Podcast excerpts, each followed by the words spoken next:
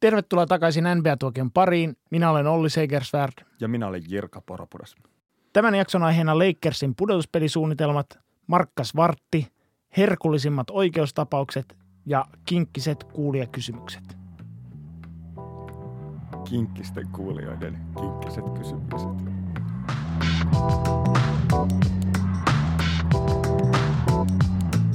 NBA-tuokion teepaitavarasto hupenee silmissä. Toimin nopeasti ja tilaa omasi nba-tuokio at gmail.com. Oikeasti jännä nähdä, tilataanko enää yhtään enempää. Sen verran tehty persnettoa tänne erän kanssa.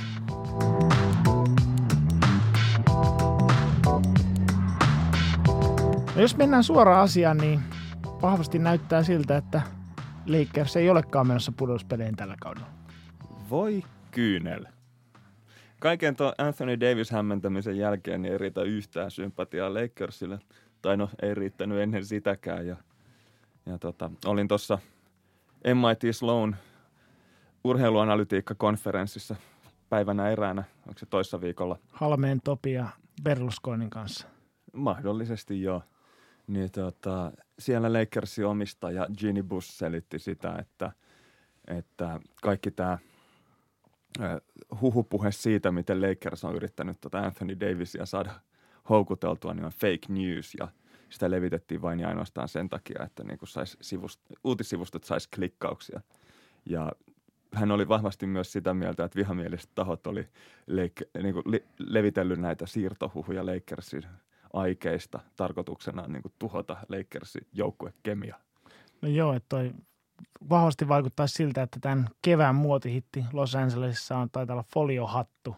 Eli tota, no, no, ilmeisesti oli myös nämä kaikki huhut, tai en tiedä, ei niitä huhuiksi voi sanoa, mutta nämä tiedot olisi laskettu ilmeisesti Lakersin omasta organisaatiosta liikkeelle, niin ei todellakaan ollut minkään vieraan tahon, tahon keksimiä nämä jutut. Mutta no. joka tapauksessa niin tota, näyttää siltä, että LeBron Jamesin 13 vuoden pudotuspeliputki on ei pelkästään vaarassa, vaan ihan jo poikki. Joo, se on tota, tällä hetkellä Lakersin pudotuspeli todennäköisyys on 538 comin mukaan niin alle prosentin luokkaa ja se on mielenkiintoista, kun sitä... So kat- you're telling me there's a chance. se on jännä, kun katsoo pitkin kautta, miten se niiden pudotuspeli todennäköisyys on kehittynyt, niin se lähti päälle 80 prosentista kauden alussa, kun oli Lebronit ja meme-tiimit ja nuoria lupaavia jätkiä ja Lebronin käsin valitsemia, tota, omin käsin valitsemia erikoismiehiä, jotka varmasti toimii. Ja 80 prosentista on tultu melkein sanotaan niin kuin aidosti monotonisesti tuonne alle prosenttiin. Eli ei ole kausi mennyt Los Angeles ihan niin kuin pitää. Että joku voisi sanoa, että se on jännää, mitä siirtyminen idästä länteen tekee suoritustasolle. Että jos Lebronilla oli kahdeksat finaalit putkeen tuossa noin itäisestä konferenssista ja siirtyi sitten länteen ja ei päässyt sitten yhtäkkiä pudotuspeleihin saakka. Tai no, ehkä se on ehkä kyse siitä joukkueesta kuin Lebronista henkilökohtaisesti. Joo, mikäs tuossa Lakersilla on pahiten mennyt vikaan? Tai siis on pa- varmaan tämä koko jakso saataisiin lueteltu, että mikä on mennyt vikaan, mutta mikä on se niinku tärkeimmät syyt tähän mahalaskuun? No varmaan se kaikkein tärkein syy on se, että surkeasti koottu joukkue ei todellakaan kestänyt sitä, että LeBron sai uransa ensimmäisen merkittävän niin kuin loukkaantumisen, kärsi nivusvammasta ja oli jonkun aikaa sivussa ja sillä aikaa 18 matsia poissa, niin joukkue voitti niistä vain 6 ja hävisi 12. Eli siinä vaiheessa sitten toi joukkuekemia oli muutenkin vähän rakoillut näiden Anthony Davis-huhujen takia ja siellä oli sitten näitä vähän erikoismiehiä, vanhempaa porukkaa ja sitten nuorisoa, jotka luki vaan itsestään huhuja, että he on lähdössä heti, kun vaan joku vetää sopimuspaperin nimeä alle, niin ei se kai kauhean hyvältä tuntunut heistä. Joo, ja nyt kun tämä on yleisesti tunnustettu, tämä joukkueen rakenne, se tota, ehkä juuri syyksi tähän, niin tota, tuolla on alkanut, kun parhaassakin Paviani-häkissä, niin alkanut se sonna heittely Lakersin organisaation sisällä, että siellä vähän kaikki on tullut ulos tai laskenut liikkeelle asioita, että juuri he olisivat halunneet pitää kiinni Julius Randallista ja Brook Lopesista, mutta joku muu sitten halusi nämä meme-tiimin sinne tilalle ja kukaan ei oikein niin kuin tunnu enää seisovan niiden ratkaisujen ta- takana, joista vielä niin kuin alkukaudesta hehkuttivat noin Rob Pelinka ja Magic Johnson, että he ovat erittäin tyytyväisiä tähän joukkueeseen, niin Nyt vähän niin kuin siltä, että ei me olla semmoista koskaan sanottukaan. Vähän semmoinen meininki tuolla. Joo, ja siis tota... Et kuulemma, mä... kuulemma esimerkiksi tämä, että valmennusjohto niin kun hakkasivat nyrkkeä pöytään, että he olisivat halunneet pitää nämä vanhat pelaajat, mutta sitten heidän yli käveltiin. Mun käsittääkseni Brook Lopez oli ainakin sanonut, että hän olisi mielellään jatkanut Los Angelesissa, jos hän olisi kysytty sinne jäämään. Eli, ja hän on sitten niin kuin Milwaukeeissa ollut kyllä niin kuin syntynyt uudestaan. Joo, että tässä taitaa olla vähän tämmöistä niin kuin jälkiviisastelua siinä mielessäkin, että kun hän pelasi edelliselläkin kaudella Lakersissa, niin muistaakseni toi Luke Walton ei häntä hirveän niin kuin mielikuvituksesti käyttänyt siellä silloinkaan, että ehkä niin kuin hän ei olisi ihan sama Brook Lopez ollut kuitenkaan Lakersissa tälläkään kaudella Joo, kuin joo. mitä Milwaukeeissa sitten on saanut, saanut ehkä niin kuin paremmin hänelle sopivassa systeemissä näyttää. Sen lisäksi toi on tuossa tota, Lakersin jengissä ollut vähän eri pari lahkeet, että siellä on ollut noita nuorempia kavereita, joille pitäisi olla niin kuin kehityssaumaa ja semmoista vähän niin kuin, matalan vastuun pelaamista sillä tavalla, että se ei ole tärkeintä menestyä just nyt, vaan kehittyä tulevaisuutta kohti. Ja sitten lauma tuommoisia kiertolaisia, jotka on niin kuin hyvin lyhyellä sopimuksella sillä tavalla, että ensi kesän ullakkotila on jo uhattuna ja jotka on siellä vaan niin kuin määrämittaisena tätä kautta varten hakemassa menestystä just, just nyt eikä koskaan muulla. ja sitten myös tämä yhdistelmä, että joukkueessa ei ole, niin kuin sä oot joskus sanonut, LeBron James on joukkueen paras heittäjä, niin se ei ole ehkä se tapa, miten LeBron Jamesia tulisi tukea kaaren takaa. Joo, ja sitten tuossa niinku just näin jälkikäteen on hyvä, hyvä ihmetellä näitä liikkeitä, että tosiaan ajateltiin, että ennen kauden alkua, että ei tarvita heittäjiä, ja sitten tehtiin tuossa siirtorajalla, tehtiin ne pari paniikkisiirtoa, että hankittiin heittäjiä, ja sitten se oli ihan täysin hukkaa heitetty, kun ei sillä nyt oikeastaan ollutkaan sitten loppujen lopuksi mitään merkitystä. Menettivät esimerkiksi hyviä otteita estäneen Ivica Chubicin. Chubicin, Zubacin. Ison Zetan Joo. paikallisvastustaja Los Angeles Clippersiin, niin tota, ja ihan turhan takia. Se Mike Muskala ei nyt hirveästi ole, ole tota, no ehkä, liikuttanut. Joo, ja sitten eihän tämä nyt niinku pelkästään siitä LeBron Jamesin loukkaantumisesta ollut kiinni, että sitten kun tuli takas kentille, ilmeisesti vielä vähän puolikuntoisena, niin joukkue on voittanut neljä peliä ja hävinnyt yhdeksän, eli ei sekään nyt niinku ainakaan lähemmäs pudotuspelejä Lakersia on vienyt. En tiedä, mikä toi rekordi olisi ollut, jos LeBron ei olisi aktivoinut pudotuspelimoodia. Mutta tota, jos ei, jos paljon huonoa, niin jotain historiallisen hienoakin on tuossa tapahtunut, eli LeBron James ohitti Michael Jordanin kaikkien aikojen pistetilastossa ja on nyt kaikkien aikojen tilastossa neljäntenä. Ja tämä mun mielestä on jotenkin niin kuin sopivaa siinä mielessä, kun tätä keskustelua on käyty siitä, että onko Michael Jordan vai LeBron James kaikkien aikojen koripalloilija. Niin tota, tosiaan LeBron James ohitti Michael Jordanin tässä kaikkien aikojen pistetilastossa samalla kaudella, kun voisi ehkä sanoa, että sinetöi sen, että hän ei tule koskaan tässä kaikkien aikojen koripalloilijan arvioissa sitten ohittamaan Jordania. Joo, kyllä tämä vähän tämä kaus on ollut semmoinen, että sanotaan, että kun tulevaisuudessa LeBron Jamesin uraa muistellaan, niin varmasti tästä puhutaan vähän samalla tavalla kuin Jordanin Washingtonin vuosista tästä Lakers-tintin ainakin ensimmäisestä kaudesta. Eli että ei ollut enää entisensä ja mä luulen, että Lebronilla on myös se ongelma tässä, että hän on vähän niin kuin ollut rakentamassa tätä soppaa alusta loppuun.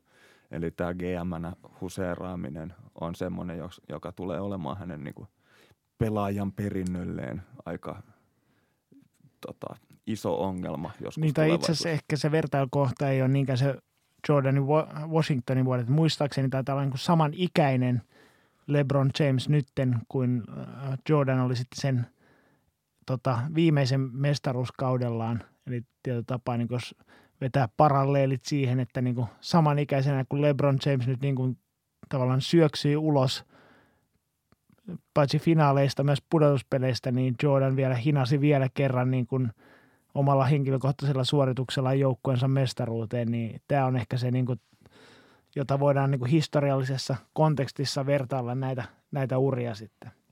Se on ihan totta. Toisaalta Jordanille kyllä annetaan täysin anteeksi koko Washington-sekoilu.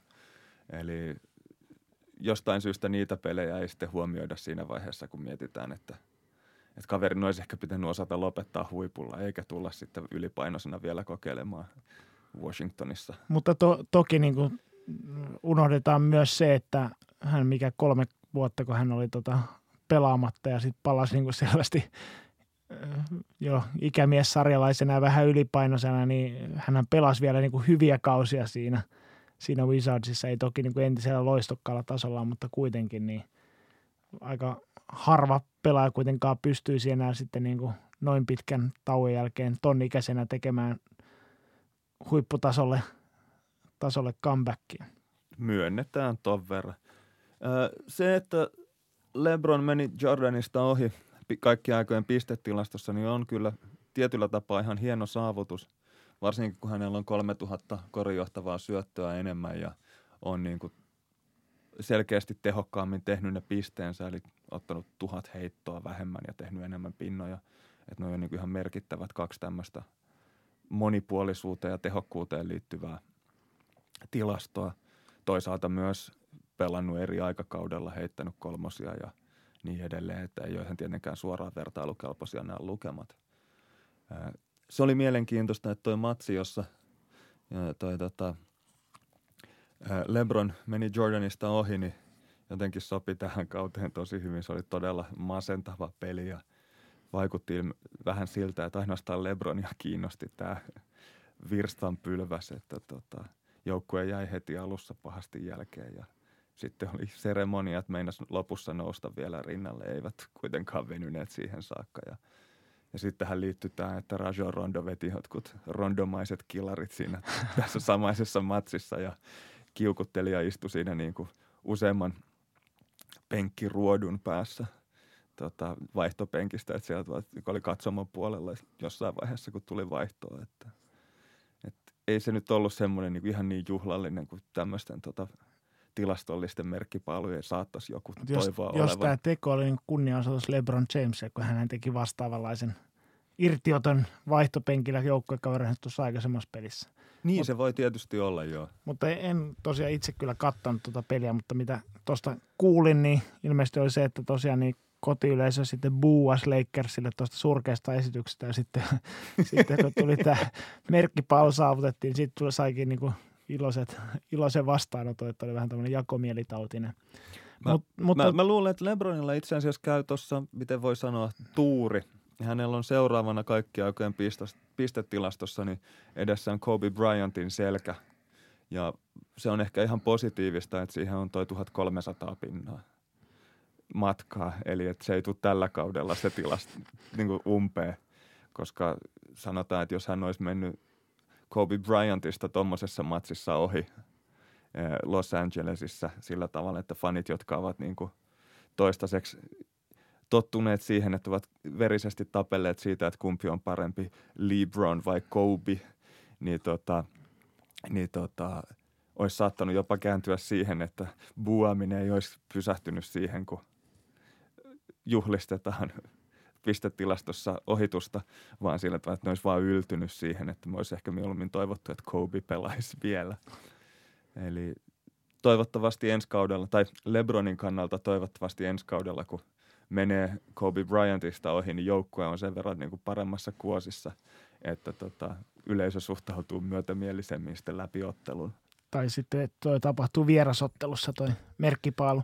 Mutta toi, toi niin kuin vastaavallainen episodi on tulossa, eli toi neljän kärki tällä hetkellä, jos kaikki on pistetilassa, niin kaikillahan on tämmöinen vahva Lakers-liitäntä, eli tietysti Kareem Abdul-Jabbar on ykkösenä, sitten on Karl Malone, joka – tunnetusti pelasi viimeisen kautensa Lakersissa mestaruutta jahtaamassa, mutta se jäi vähän lyhyeksi. Sitten on Kobe Bryant kolmantena ja sitten tosiaan LeBron James neljäntenä.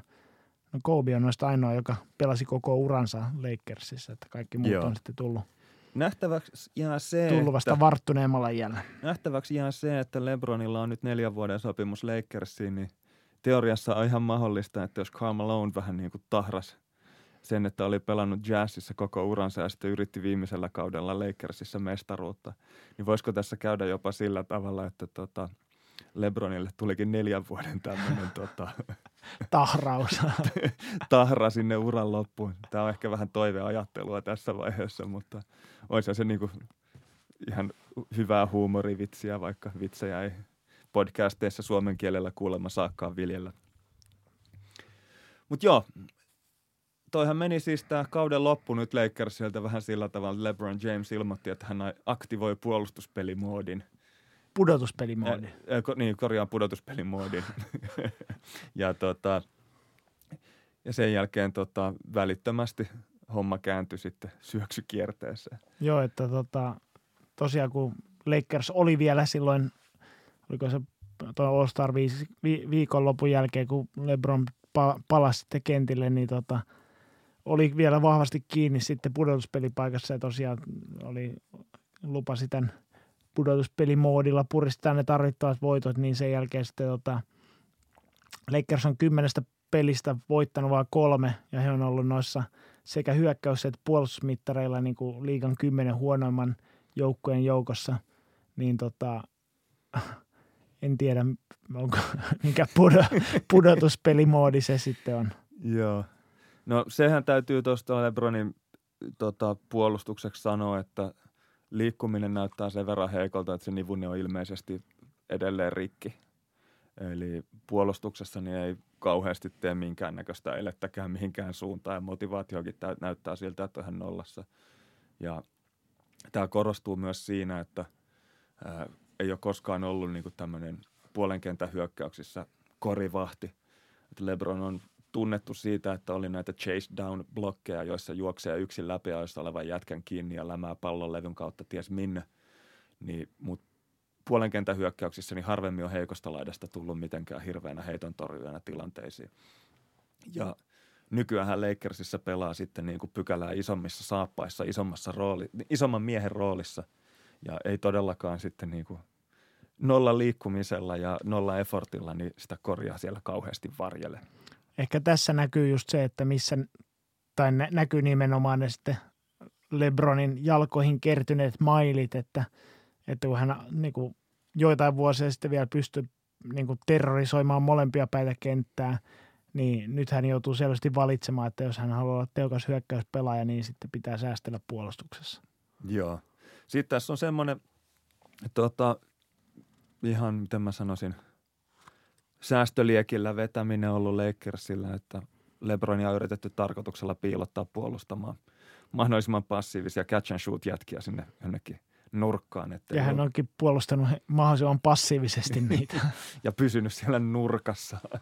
Joo, niin tota, Boston ja Houston esimerkiksi on tarkoituksella hyökännyt Lebronia kohti, mutta sen verran kaverilla on edelleen niin kuin semmoisen ylijumala, yliinhimillisen tota, fyysikon eli fyys- fyysisen pelaajan tota, maine, että tämmöiset vähänkään niin kuin kepeämmät jengit niin kyllä pelkää edelleen ei lähde kaveria yksi yksi tilanteesta haastamaan.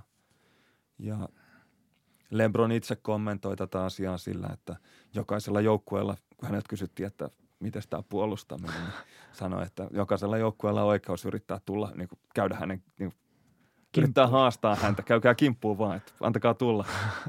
Ja niin kuin, kovaa huutelua, mutta... Ja sieltä hän on tullut. Mutta tuossa vähän, vähän on uumoutu tuolla, että nyt kun Lakersin pudotuspelipaikkaa sitten lopullisesti historiaa, niin tota, tai ei historiaa, vaan saavuttamattomissa, niin LeBron sitten tulisi ulos tämmöisen julkisuuteen jonkun tämmöisen loukkaantumisen kanssa, että hän on ollut koko ajan loukkaantunut, että se on ollut syy hänen huonon, huonon esityksiinsä. Just näin, että vähän niin kuin tuossa viime finaalien päätteeksi, kun hän ilmestyi sitten viimeisen pelin jälkeen – lehdistilaisuuteen käsipaketissa, kun käsi oli murtunut, mutta se ei niin kuin sitä ennen eikä sen jälkeen ollut kyllä näkynyt missään. Että tämmöistä vähän. Se on julkisuuskuvan hallintaa, mm. kipsien käteen laittaminen. Just näin. Kaikkein hauskinta tässä Lakersin rämpimisessä on kuitenkin siis se, että kun joukkue oli tarkoitus napata Carmelo Anthony tuolta ennen tota – pudotuspeli edustuskelpoisuus ikkunan sulkeutumista niin vapailta markkinoilta, kun kaveri oli ostettu sopimuksestaan ulos ja Carmelo Anthony kerkesi ilmoittaa, että hän, hän ei varmaan tule Lakersiin, jos ette pääse pudotuspeleihin. Eli niin tämmöinen useampien osapuolten täyttä harhasuutta upeasti kuvastava tilanne, jossa Lakers jotenkin haaveili, että Carmelo Anthony olisi se puuttuva palanen, joka jotenkin tota heidän joukkuetta olisi edesauttanut. Ja vastaavasti Carmelo Anthony kuvitteli, että hänellä olisi ollut Lakersille jotain annettavaa, mutta hän ei halua antaa sitä Lakersille, koska joukkue ei ole se mestaruushaastaja, jonne hän aikoo sitä so, tota, mestaruussormusta mennä sitten kokeilemaan ilmeisesti ei sitten mennyt mihinkään muuallekaan. Eli muut joukkueet eivät kokeneet häntä siksi puuttuvaksi palapelin palaseksi, joka tekee heistä mestaruussuosikkeja. Mutta tämä on mielenkiintoista, että olisiko tämä ollut niin kuin Carmelo Anthony viimeinen mahdollisuus NBAssa pelata. Et nyt saattaa olla sitten lopullisesti ura, ura kuopattu. Se on varmaan Kiinassa sen verran hyvä tili tulossa, että – ei ainakaan niin kuin taloudellisesti mitään syytä NBA enää pyrkiä. Joo, mutta tota, mitäs muuten eteenpäin tästä, niin tota, Luke Walton päävalmentajana taitaa olla rampa-ankka, vaikka sopimus ei olekaan katkolla, niin eiköhän se aika varma kaikille, että hän tulee saamaan potkut, tai hän tulee olemaan se syntipukki ja tulee saamaan potkut ensi kesänä. Joo, ei tämä kausi kyllä niin kuin ainakaan kauhean hyvää kuvaa en usko, että Luke Walton haluaisi valmennus CVCensä tätä kyseistä kautta kirjata, mutta se, se voi se... olla parempi, että siellä CVssä olisi pelätty aukko sitten tämän kauden osalta. Kun... Mitäs teit kaudella 2018-2019? Joo, oli vähän alkoholin kanssa, kato kaikkea. tai en mä tiedä, Waltonin perheessä on ilmeisesti jotain pilvenpolttelua tai jotain, mutta kyllähän tämä on niin kuin siinä vaiheessa, kun Lebron loukkaantui, niin valmentaja olisi pitänyt venyä johonkin ihmettekoihin, jolla joukkue olisi pidetty pinnalla. Ja... Tai ehkä niin kuin voisi sanoa, että joku tuo joukkue kasattiin viime kesänä, niin jos sen jälkeen olisi kaavattu ihmettekoja valmentajalta, että olisi siitä saanut irti jotain.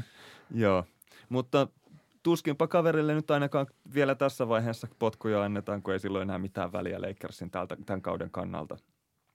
Että ellei se sitten ole tämmöinen, mitä mä sanoisin, viime metreillä irtisanominen tai – eroanemus presidentille, että tämä sote ei nyt mennyt ihan maaliin, niin voitaisiin tässä viime metreillä niin kuin vaikka erota sitten näyttävästi. Niin tämä voisi olla ihan hyvä, kun se, siellä on toi Lakers valmistelee sitä lehdistilasta kauden päätteeksi, että missä he kertoo antavansa potkut Waltonille. Ja Walton niin, eroaisi just ennen sitä.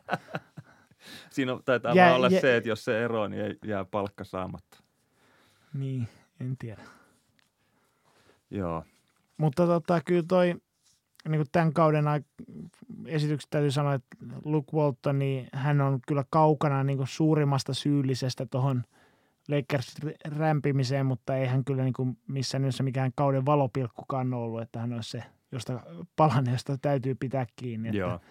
Että, että helpoin temppu saada muutosta aikaisemmin on kuitenkin se valmentajan vaihtaminen ja tällä varmaan haetaan sitten uutta rytmin muutosta seuraavaan kauteen ja Mä luin jossain semmoista spekulaatiota, Jason Kidd olisi ehdolla Lakersin tulevaksi valmentajaksi. Kyseessä olisi tämmöinen entinen pelaaja, joka voisi tulla hyvin LeBron Jamesin kanssa juttuun ja olla tämmöinen tota, niin kuin pelaajien valmentaja siinä mielessä, että LeBron saisi tuoda sinne kaverinsa ja heidän kanssaan pitää hauskaa.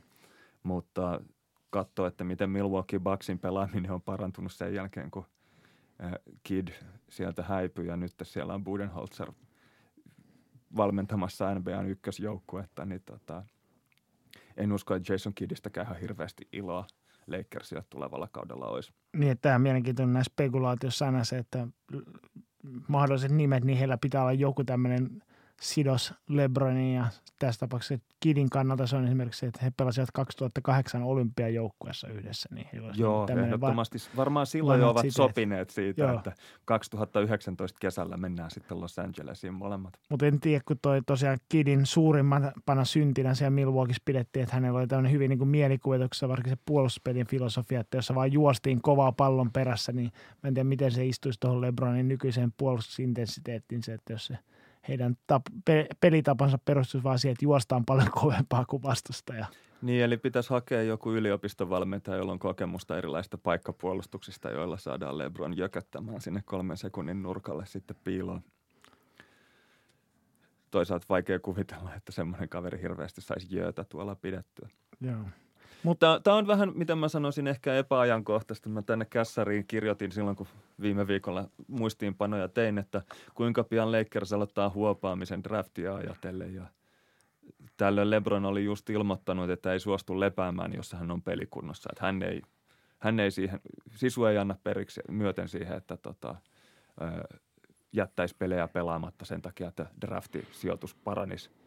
Ja spekuloin sillä, että nivusvamma saattaa kuitenkin uusiutua hyvin nopeasti, että kaveri lyödään sitten niin kuin, äh, loukkaantumisen varjolla sivuun. Ja tätä lausetta, kun olin kirjoittamassa, niin tuli breaking news. Kerrottiin, että Lakers on asettanut LeBronille tarkan minuuttirajoituksen, että häntä ei kuormiteta liikaa ja hän ei tule pelaamaan enää peräkkäisinä päivinä otteluita, mikä on niin ihan suora ilmoitus siitä, että me otettiin luovarit. Varsinkin kun siihen perään tuli sitten tota, uutinen siitä, että Brandon Ingram on loppukauden sivussa, koska hänen olkapäässään syntyi jonkunnäköinen veritulppa ja hän joutuu vetämään verenohennuslääkkeitä tämän tulpan liuottamiseksi ja – näiden ja, ja näiden tota, verenohennuslääkkeiden kanssa niin ei pysty pelaamaan, koska silloin on altis erilaisille verenvuotovammoille. Ja samaan syssyyn tuli sitten vielä uutinen siitä, että Alonso Bolki on loppukauden sivussa nilkkavamman kanssa, että ei yritä enää tulla takaisin siitä nilkkavammasta, vaan että suuntaa katseet seuraavaan kauteen ja todennäköisesti johonkin toiseen osoitteeseen. Joo, toisaalta tämä, jos optimistinen katsoo, niin tähän tietää hyvää sitten niin kuin Lakersin tulevaa kautta ajatellen, että jos on LeBron James ja Anthony Davis on molemmat nyt minuuttirajoituksilla, että he ovat sitten tuoreina ensi kaudella.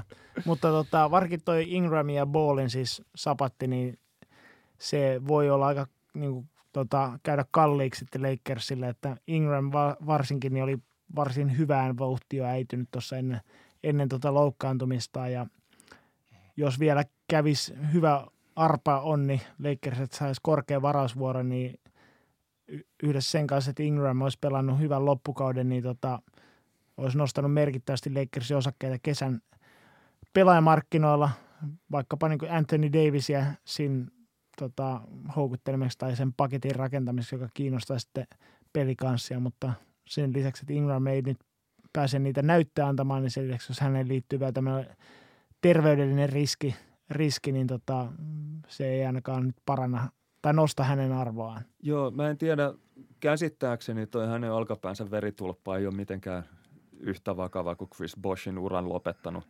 keuhkoveritulppa, mutta en tiedä kuinka moni koripallopäättäjä on niin kuin eri NBA-seuroissa niin kykenevä ja valmis ottamaan semmoisen riskin, että niin kuin erottelemaan nämä kaksi toisistaan, vaan saattaa olla, että Ingramilla on nyt vähän tota, viallisen tuotteen maine sitten jatkossa, kun pelaajakauppoja ollaan värkkäämässä. Mutta onhan tämä nyt aika vitsikästä koripallo.comista kävin männä viikolla lukemassa tätä Lakersin kauden yhteenvetoa tai siinä vaiheessa, kun kävi ilmi, että tämä kausi on nyt heiltä paketissa, että nyt vaan himmaillaan maaliin. Niin kaikkein Lebronistisimmat fanipojat siellä selitteli, että näin tämä homman kuulukin mennä, että ei kukaan odottanut tältä rakennuskaudelta mitään muuta kuin korkeintaan parhaassa tapauksessa nopeaa ensimmäisen pudotuspelikierroksen exittiä. Niin tämä on vähän vaikutti semmoiselta jälki, jälkikäteen selittelyltä ja niin kuin nykytilanteen ää, silottelulta. Eli voisin väittää, että siinä vaiheessa, kun LeBron sinne valikoi veteraanipelaajia tuekseen, niin Lakers tota, leirissä oli aika paljon kovemmat odotukset kuin se, että kauden loppupuolella niin hävitään tahallaan, että saataisiin parempi varausvuoro. Joo, niin kuin tuossa aikaisemmassa jaksossa tätä Lakersin mahdollisia niin kuin kokoonpanoliikkeitä, kun hahmoteltiin, niin kyllä se todennäköisyydet olisi sen puolella, että ensi kaudesta tulisi myös toisinto tästä kaudesta.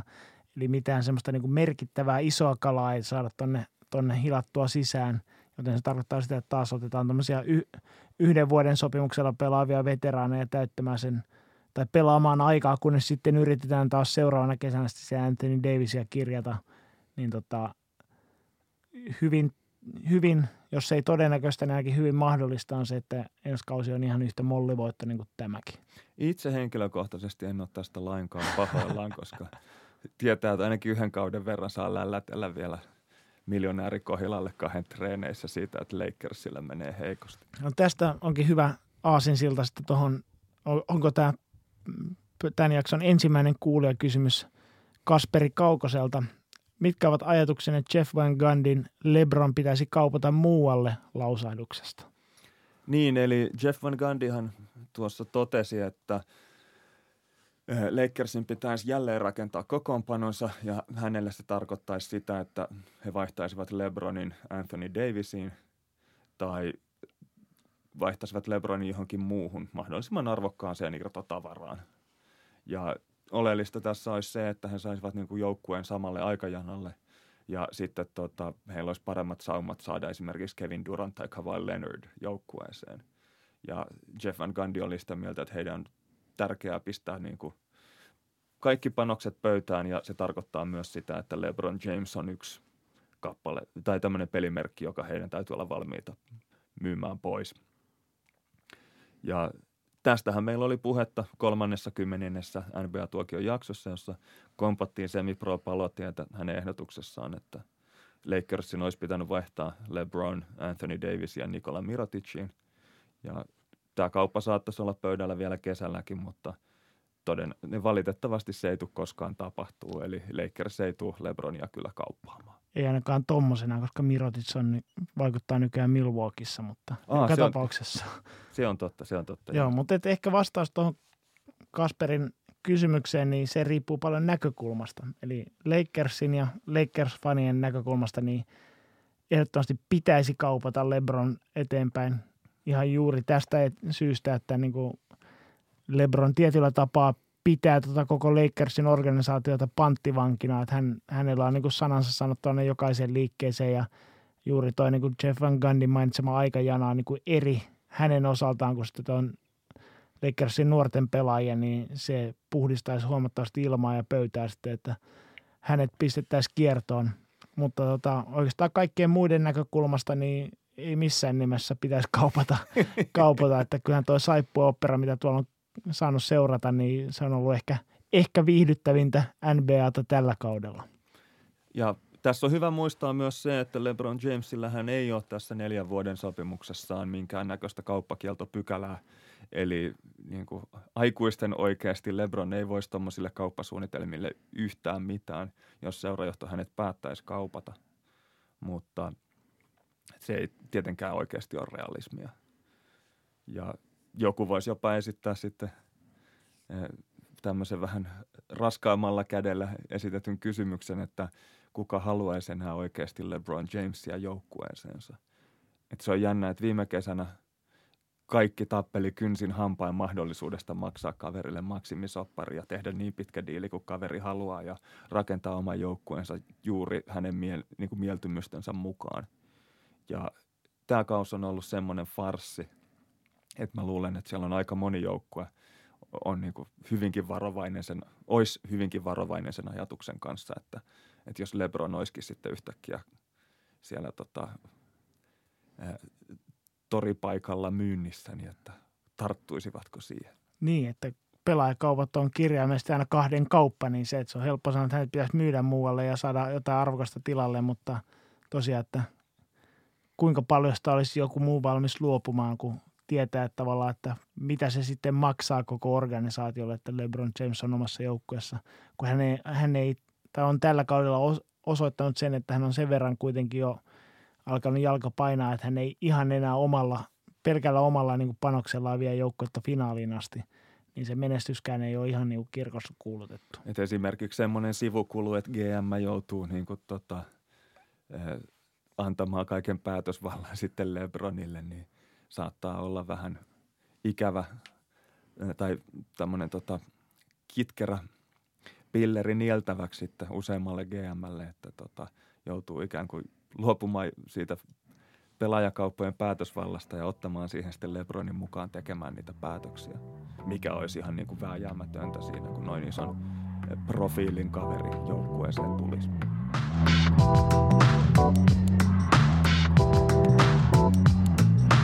Arvostatko ajatonta klassikkoa? Jos et, kuuntele NBA Tuokion erikoisjakso High Flying Bird Live.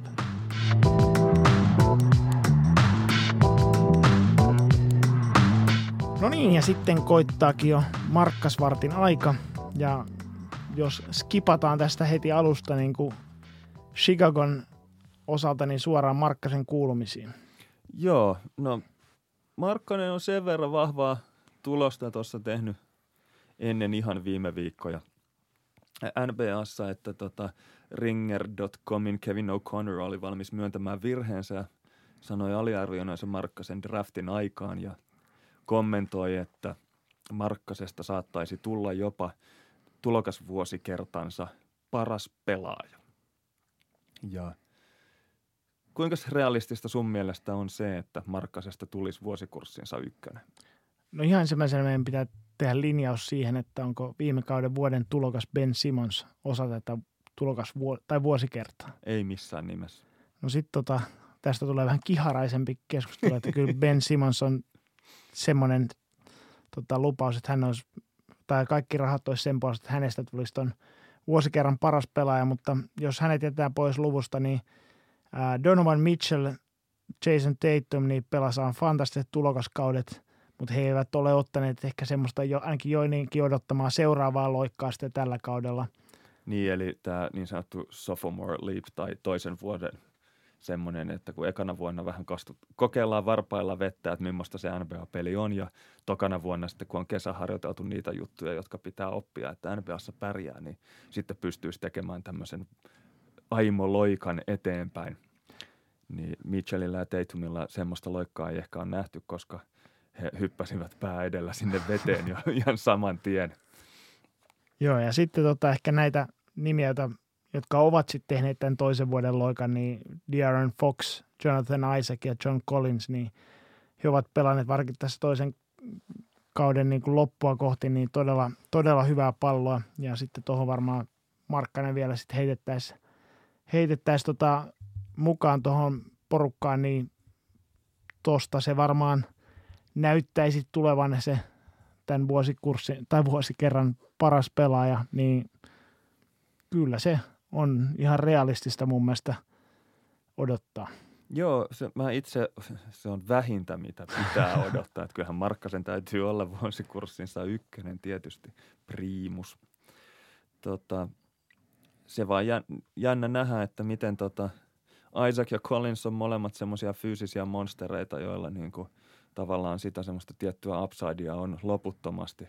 Riippuu vaan siitä, että kuinka paljon he oppii sitä korista vielä pelaamaan – ja Darren Foxkin on tosi mielenkiintoinen kaveri siinä, että on tällä kaudella ollut todella, todella vakuuttava, äärimmäisen vikkelä pointti, jolla niin kuin vaan taivas rajana. Että kyllä Markkanen on ihan niin kuin Äh, jos... Saa täyden päivätyön tehdä. Joo, kyllä. Ja Irtoaa tuosta pääjoukosta. Joo, mutta toisaalta sitten Isaacilla ja Collinsilla niin ei ole kuitenkaan ihan hirveä niin kuin, samanlaista tota, lähtökohtaa siihen niin kuin taitopuolella kuin Markkasella – jolla niin kuin jos homma loksahtaa sopivasti kohilleen, niin hän voi olla se Dirk Novitski, jolla on metrin pomppu, niin kuin joku videonikkari tuossa tänään netissä hehkutteli.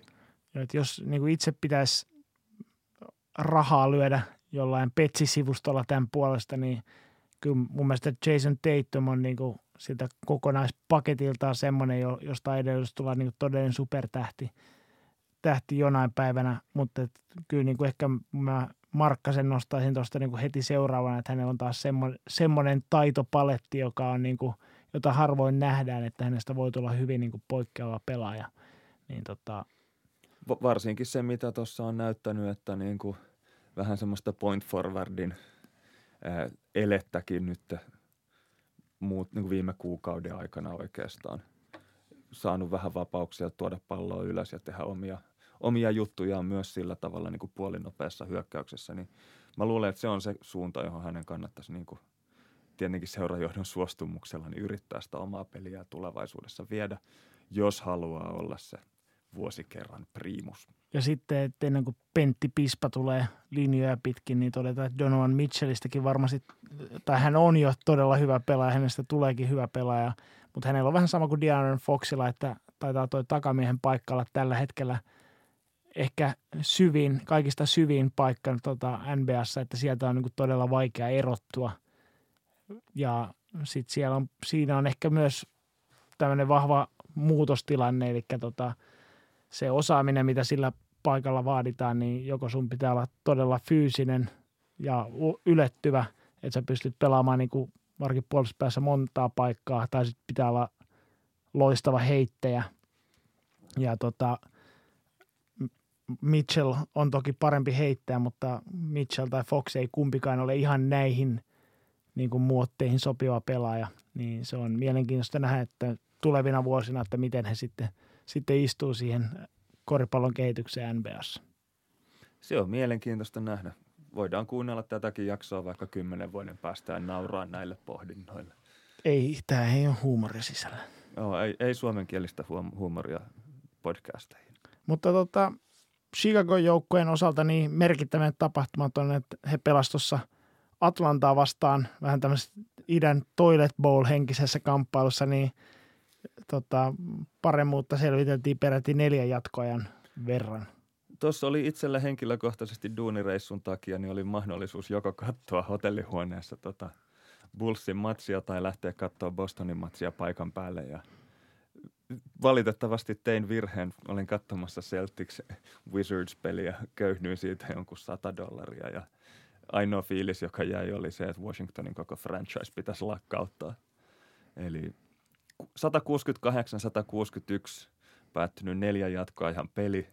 Ja kuten sanoit, oli vähän niin kuin toilet bowl, eli kaksi itäisen konferenssin heikointa jengiä vastakkain, mutta tästä huolimatta ja siitä, että kummallakin on varmasti katse tiukasti kohti tulevan kesän draftia ja Zion Williamsonia, niin joukkueet eivät yrittäneet hävitä tätä peliä ja tämä ei sen takia venynyt neljän jatkoajan mitta tai neljän varsinaisen erän ja neljän jatkoajan mittaiseksi. Eli kyse ei ollut siitä, että joukkueet passaili neljä jatkoaikaa, kunnes toinen teki vahingossa korin. Olikohan siellä sitten front officeissa, niin tota, revitti hiuksia päästä, eikä nyt tosissaan yritä voittaa tätä.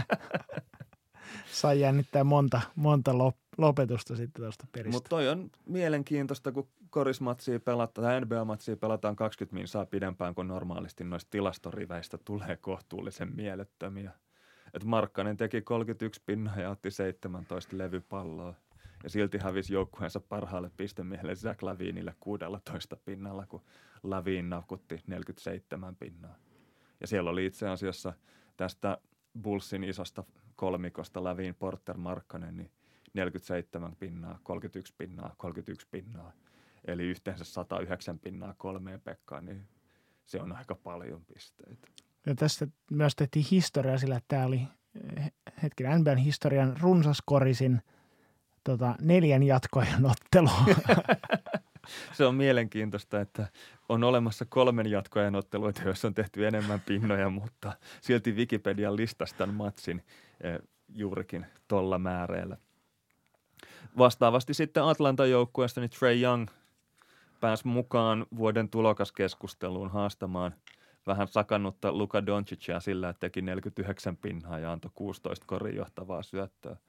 Eli tästä syntyi sitten semmoinen, miten mä sanoisin, reddit.comissa, kun koripalloa tulee seura- seurailtua, niin siellä oli Atlantan subredditti aika pähkinöinä siitä, että, että minkä takia Doncic voisi haastaa heidän Trey vuoden tulokkuudesta, kun kaveri ei ole tehnyt 49 pinnaa ja 16 asistia yhdessä matsissa. Neljän jatkoajan ottelussa. No siihen Chicagoa vastaan. Siihen sitten Mavericksin fanipojat kerkes sitten vinkumaan, että Doncic ei ole pelannut yhdessäkään matsissa 56 minuuttia.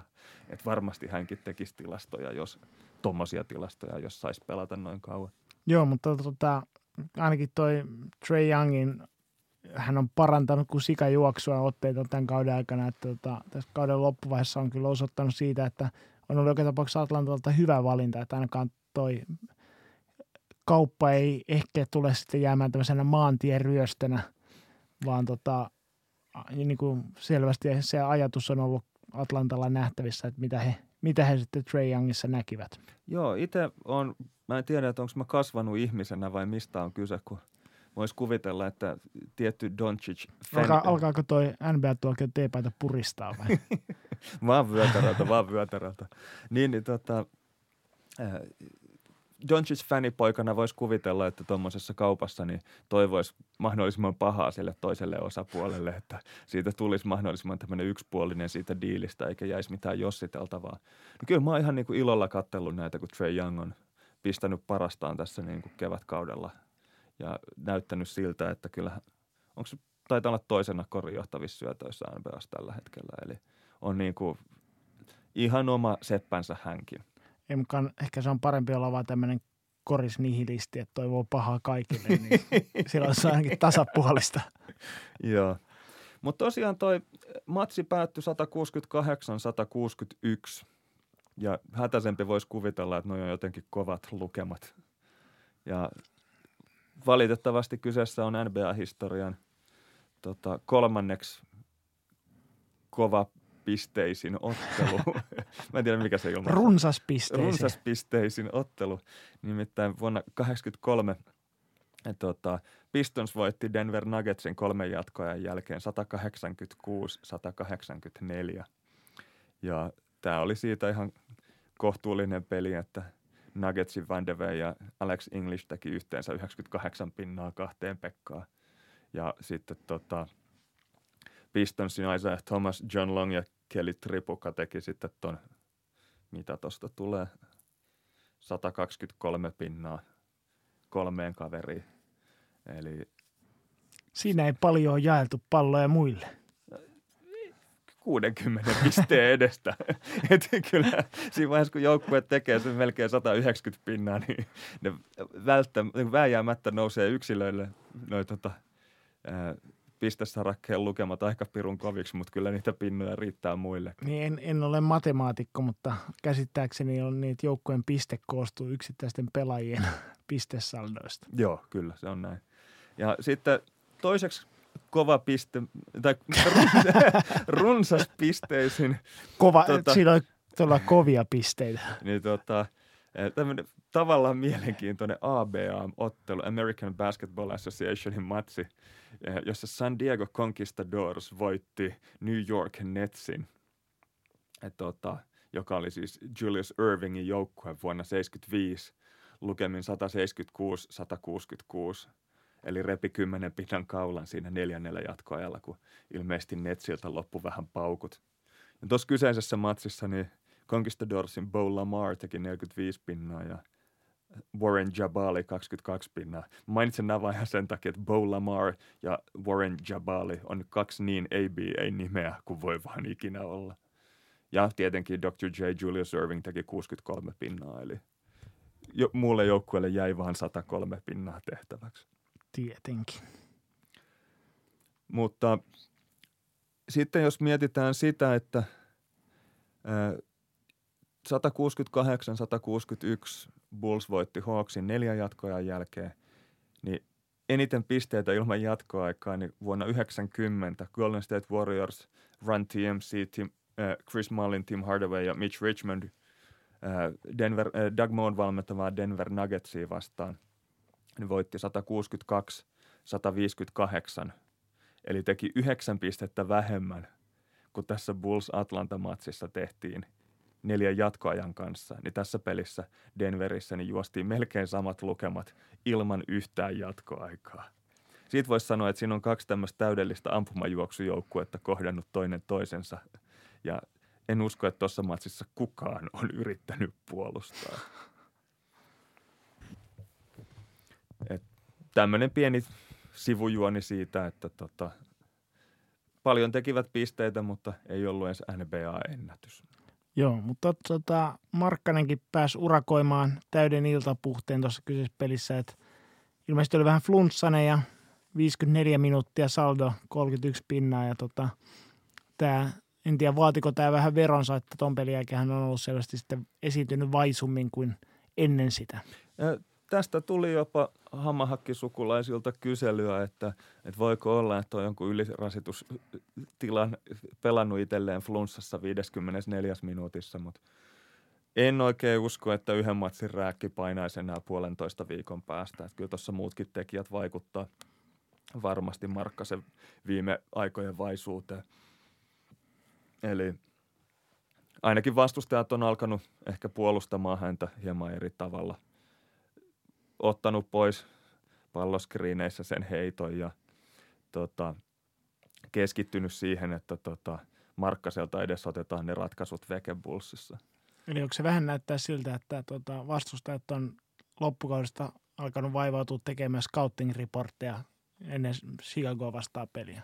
Se voi olla, että tässä on semmoinen, että kun kausi lähestyy loppua, niin jos voitosta oikeasti on tarkoitus pelata, että pääsee playereihin, niin ei ole varaa niin kuin pudottaa palloa, kun pelaa Bullsia vastaan, että täytyy ne helpotkin matsit voittaa, jos aikoo siitä pudotuspelipaikastaan tapella ja yleisesti ottaen on noin parhaat joukkueet ei hirveästi taida Bulls-matseihin valmistautua, että luottaa siihen, että tasoerolla mennään, mutta ei se estä sitä, että pieniä nyansseja kuitenkin noihinkin matseihin muutettaisiin. Tai sitten tietysti on ihan mahdollista, että tässä on taustalla ihan tämmöinen normaali vaihtelukin, että vaikkapa James Harden, joka ha- harjoitti tuossa historiallisen kuumaa heittopeliä jonkun aikaa, niin hän on tuossa viime aikoina taas viilentynyt, että on viskonut kolmosensa alle 25 prosenttisesti, että kyllä se kukaan ei ole konessi, että tuota, suorittaa samalla tasolla illasta toiseen – jokuhan voisi väittää, että koneetkaan eivät suorita samalla tasolla illasta toiseen.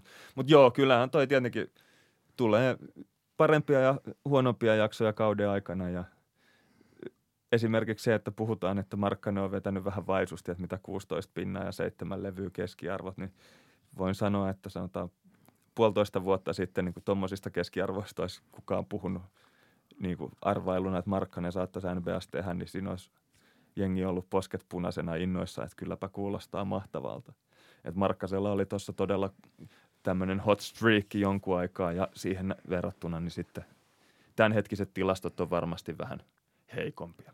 Joo, mutta Markkanen ei ollut tosiaan ainoa, joka sai urakoida tuossa pelissä, että siellä Atlantan 42-vuotias Vince Carterkin veti 45 minuuttia vanhoille jaloille ihan kohtuullinen suoritus ja seuraava pelihän sitten vetikin vähän henkeä enemmän. Joo, seuraavassa pelissä niin Atlanta antoi Carterin levätä, pelata vain 12 minsaa ja, ja sitten sen jälkeen heti iski Miamia vastaan, kun oli jalat palautunut, niin kauden ko- korkeimman pistemäärän 21 pinnaa. Superkompensaatio näkyy. Eli ainakaan Carterin jaloissa toi matsi ei enää paina. Toisaalta Carter ei taida olla ihminen, että niin, että hän on tunnettu mikä half man, half amazing. Mutta tota, kyllä tuossa hän sano, oli sanonut tietojen mukaan jo jonkun jatkoajan aikana siinä, siinä kentällä, että hän ei tunne enää jalkojaan, että Il, ilmeisesti, se voi olla kyllä ihan positiivinen Ilmeisesti merkki. Pelaajat oli kysellyt sieltä, että onko siellä kaikki ok, että 42-vuotias vanha mies, että eikö sun pitäisi olla jo niin kuin vaihdossa tai nukkumassa, että mitä sen täällä kentällä vielä oot. Että ilmeisesti kuitenkin ihan niin kuin kunnioittavassa hengessä, ei siis trash talkina, vaan siis sillä tavalla niin kuin Oikeasti huolestuneena. Aidosti huolestuneena tämmöisestä osa-aikaeläkeläisestä, ettei vaan lonkka menisi. Siellä vaihtopenkillä vilkoilti, mistä se lähin defibrillaattori sitten löytyy, jos tarvetta tulee. Juuri näin. No sitten Bullsin jätkistä Zach Lavin on tota jonkin aikaa sivussa oikein polven jänteen rasituttua – tarina ei kerro, että onko se rasittunut tuossa samaisessa pelissä, mutta itse asiassa taitaa olla vähän tuoreempi juttu. Enkä pitäisi yhtään yllättävänä, jos poissaolo hieman venyisi ja saattaa olla, että kaveri on loppukauden sivussa, koska Bullsillakaan ei nyt mitään kannustinta taida olla otteluiden voittamiseen. Niin tuossa toi Jim Boylenkin sen vähän niin kuin epäsuorasti sanoi, että ehkä tässä voitaisiin hiljalleen hakea niitä – asetelmia sitä varaustilaisuuttakin varten, että totes Laviinista, että ei kannata kenenkään tulevaisuutta vaarantaa yhden voiton takia, niin tota, ehkä se on aika selvät säveleet sitten loppukaudelle tuossa. Joo. Laviinin tulevaisuuden kannalta ehkä ihan merkittävä on se, että rasittunut polvi ei ole se polvi, josta eturisti sitä mennyt poikki, joka on leikattu.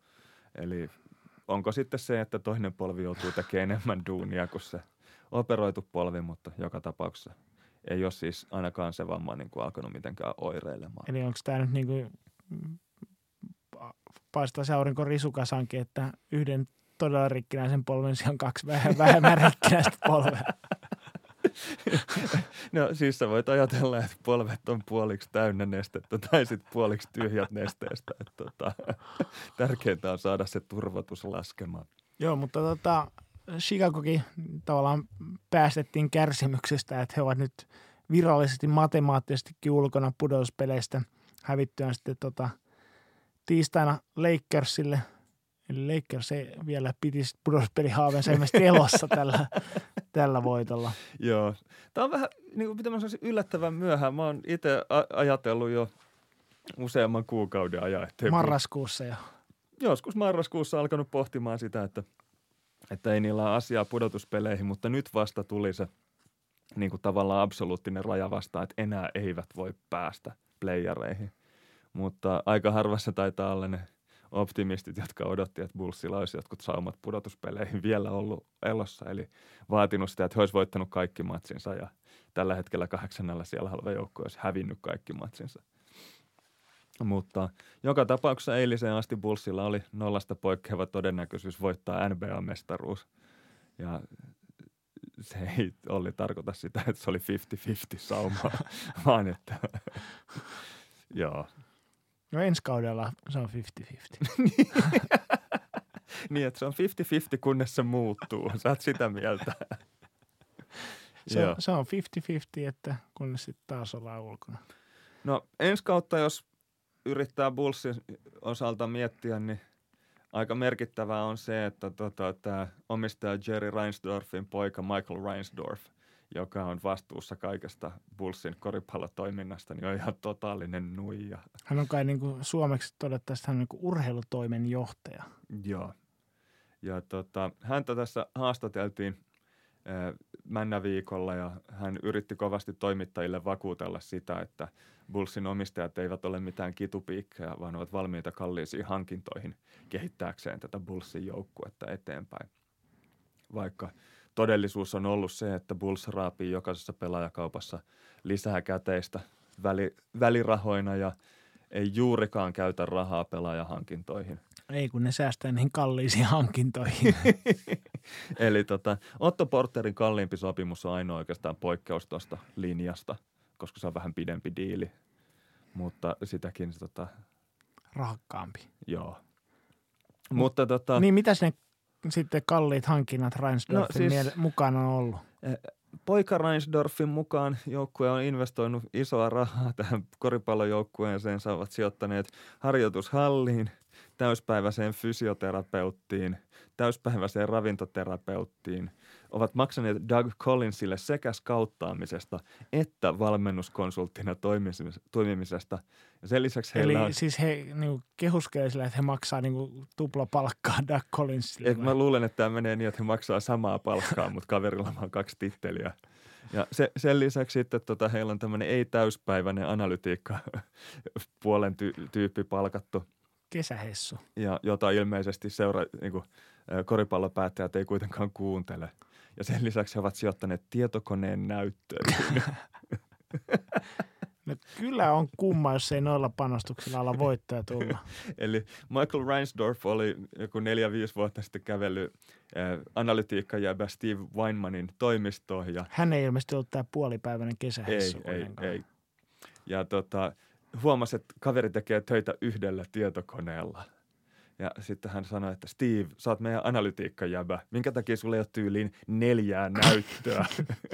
ja se oli uusi kaveri silloin ja mä sanoin, että okei, okay, okay, Steve, hoidetaan sulle neljä näyttöä. Et mulla on töissä neljä näyttöä työpöydällä ja mä voin sanoa, että se työteho ei ole ainakaan siitä kiinni. Että et joku ul- ulkopuolinen taho latoisi lisää näyttöjä siihen pöydälle. En tiedä, että mulla on vain kaksi ja se työtehokin on vähän sitten sen mukana. Oleellista tässä tota, Reinsdorfin haastattelussa oli myös se, että tota, Bullsin GM ja miten nämä nyt nämä menee nämä tota, John Paxson ja Gar Formanin tittelit, jos ne on kerran eri jätkä? Oliko niin, että Paxson on esimies ja Forman on alainen muistaakseni? Joo. Että Forman on niin kai tämä GM ja sitten Paxson on joku, Paxson on joku sitten dirikka siinä päällä. Joo. Ja tota, Mikä Director of Player Personal tai joku tämmöinen. Niin tota, Michael Reinsdorf oli siitä täysin niin kuin hämillä, että minkä takia heihin viitataan garpaksina, vaikka he ovat kaksi eri tyyppiä ja tekevät keskenään eri duuneja. Niin, että heillä on eri toimenkuvat. Niin. No näin hyvin me tehdään kuitenkin suomenkielistä NBA-podcastia. Meidän pitäisi tietää näistä asioista, varsinkin kun Markkas Vartti on joka pirun jaksossa. Mä en ihan tarkkaan tiedä, että mitä nuo jampat tekee, koska tulokset ei ainakaan ole kauhean hyviä. Hmm. Ja sen lisäksi... Tuossa tota... olisi ehkä se säästöpaikka sitten, missä voitaisiin niitä... että mä luulen, että sama homma voisi yksi kaveri hoitaa, vaikka se olisi se yksi garpaks sitten. Joka tapauksessa nuo kaverit sai sitten luottamuslauseet, ovat ehdottomasti myös tulevalla kaudella joukkueen ohjaksissa ja he ovat tehneet Michael Reinsdorfin nähdäkseni erittäin hyvää tai loistavaa työtä.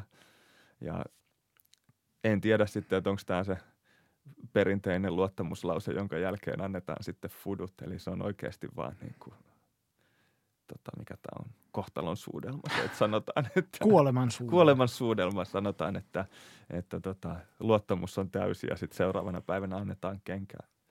Joka tapauksessa tota, Foreman ja Paxson on hoitanut tilanteen sikäli hyvin, että jos seurajohto olisi tiukka dollareista, niin he ovat pitäneet huolen siitä, että rahaa tulee pelaajakaupoissa sisään ja palkka, palkkoja maksetaan maltillisesti – ja sen lisäksi niin kuin ei olla sorruttu siihen, että käytettäisiin sitä ullakkotilaa siihen, että parannetaan joukkuetta ottamalla huonoja sopimuksia vastaan.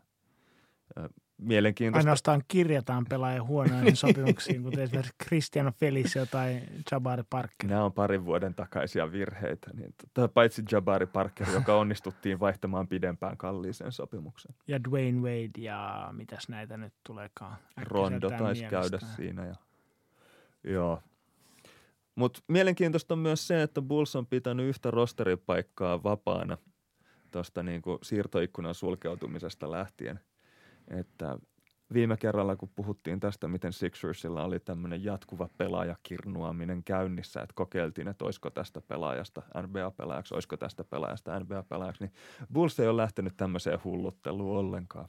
Ehkä he on tämmöisiä, että he on realisteja, että he tietää, että heillä on niin huono toi scouttiosasto, että he ei löydä kuitenkaan siihen toimivaa pela- pelaajaa, niin turha edes yrittää. No, tämä oli mun mielestä ihan kivasti sanottu, mitä toi Michael Reinsdorf sanoi siitä, että tota, ää, kyse ei ole kustannusten leikkaamisesta, että Paxson ja toi, tota Foreman ja heidän niin kuin, staffinsa niin pystyvät kyllä niin kuin, skauttaamaan kaikki yliopistomatsit. Mistä sieltä kun Euroopasta katsoo tätä tilannetta, niin syntyy vähän semmoinen fiilis, että on olemassa pelaajia, jotka ei pelaa siellä NCAAissa. Ja mä en puhu nyt entisistä ei-HBA-junnuista, vaan siis siitä, että maailma on täynnä noita pelaajia ja ilmeisesti siellä on niin ihan omistajatkin sitä mieltä, että ainoastaan yliopistopelaajia kannattaa skauttailla. Eli siinä mielessä tota, ei ole kyllä kauhean vahvalla kantimella myöskään tämä Bullsin scouttipuoli, ainakaan tuon lausahduksen perusteella. Saattoi myös olla, että se oli tämmöinen Tim Apple-tyyppinen lipsahdus, eikä niinkään siis. Että jos tuosta kysyttäisiin häneltä, niin hän varmaankin vetäisi pienet pultit ja sanoisi, että hän säästi aikaa, eikä ruvennut luettelemaan kaikkia maailman koripalloliigoja. Niin, säästää tuossa myös sen, että taivaskanavissa, että ei tarvitse ostaa kuin ne yhdet kanavapaketit, joilla näkyy ne yliopistopelit. Että voi kuvitella, kuinka kallissa on sitten joku Amerikassa ostaa kanavapaketti, jos sä näet vaikka Espanjan liigan pelejä. No siis toi on se, mistä meidän pitää joskus mouhata enemmän. Mä oon aina haave, tai siis useamman vuoden haaveillut tämmöisestä tota koripalloliigojen Netflixistä, että sä ostat yhden paketin, jolla sitten pystyisi striimaamaan ihan kaikkea korista. Että niin kuin Fiban täytyisi pistää sellainen systeemi pystyy ja houkutella siihen Euroliiga ja NBA-messiin. Se olisi semmoinen, mä luulen, että sille olisi kysyntää ihan maailmanlaajuisesti. Niin, ainakin tuolla Chicagon – tota, toimiston puolella. Niin, kunhan se maksaa korkeintaan 10 dollaria kuussa. He voivat jakaa yhdet tunnukset sitten. Niin, jos siinä olisi tämmöinen Netflix-diili, että voi ottaa yhden tunnarit, joita saa neljä tyyppiä käyttää. Et itse ainakin maksan nuorempien sisarusten Netflix-kattomisista monta euroa kuukaudessa. Onko he kattonut tota High Flying Birdie? Mä en tiedä. Pikkubroidi sanoi, että se oli kattonut sitä jopa tuokion kommentaarilla, mutta nukahtanut kolmen vartin kohdalla, eikä aloittanut enää uudestaan. Joo. Se oli siis mainos. Katsokaa Tuokion erikoisjakso High Flying Bird Live ja Netflixistä se leffa samaan aikaan. Otetaan ehkä tämän tangentin jälkeen niin tota, kysymys Tomi Auremaalta. Koska Lauri Markkanen saa tehdä seuraavan sopimuksensa, millaiselle tasolle se tulee suurin piirtein asettumaan? Suluissa miljoonat ja kesto. Eli tämä on ehkä tähän niin Bullsin kulurakenteeseen liittyen ihan mielenkiintoinen kysymys.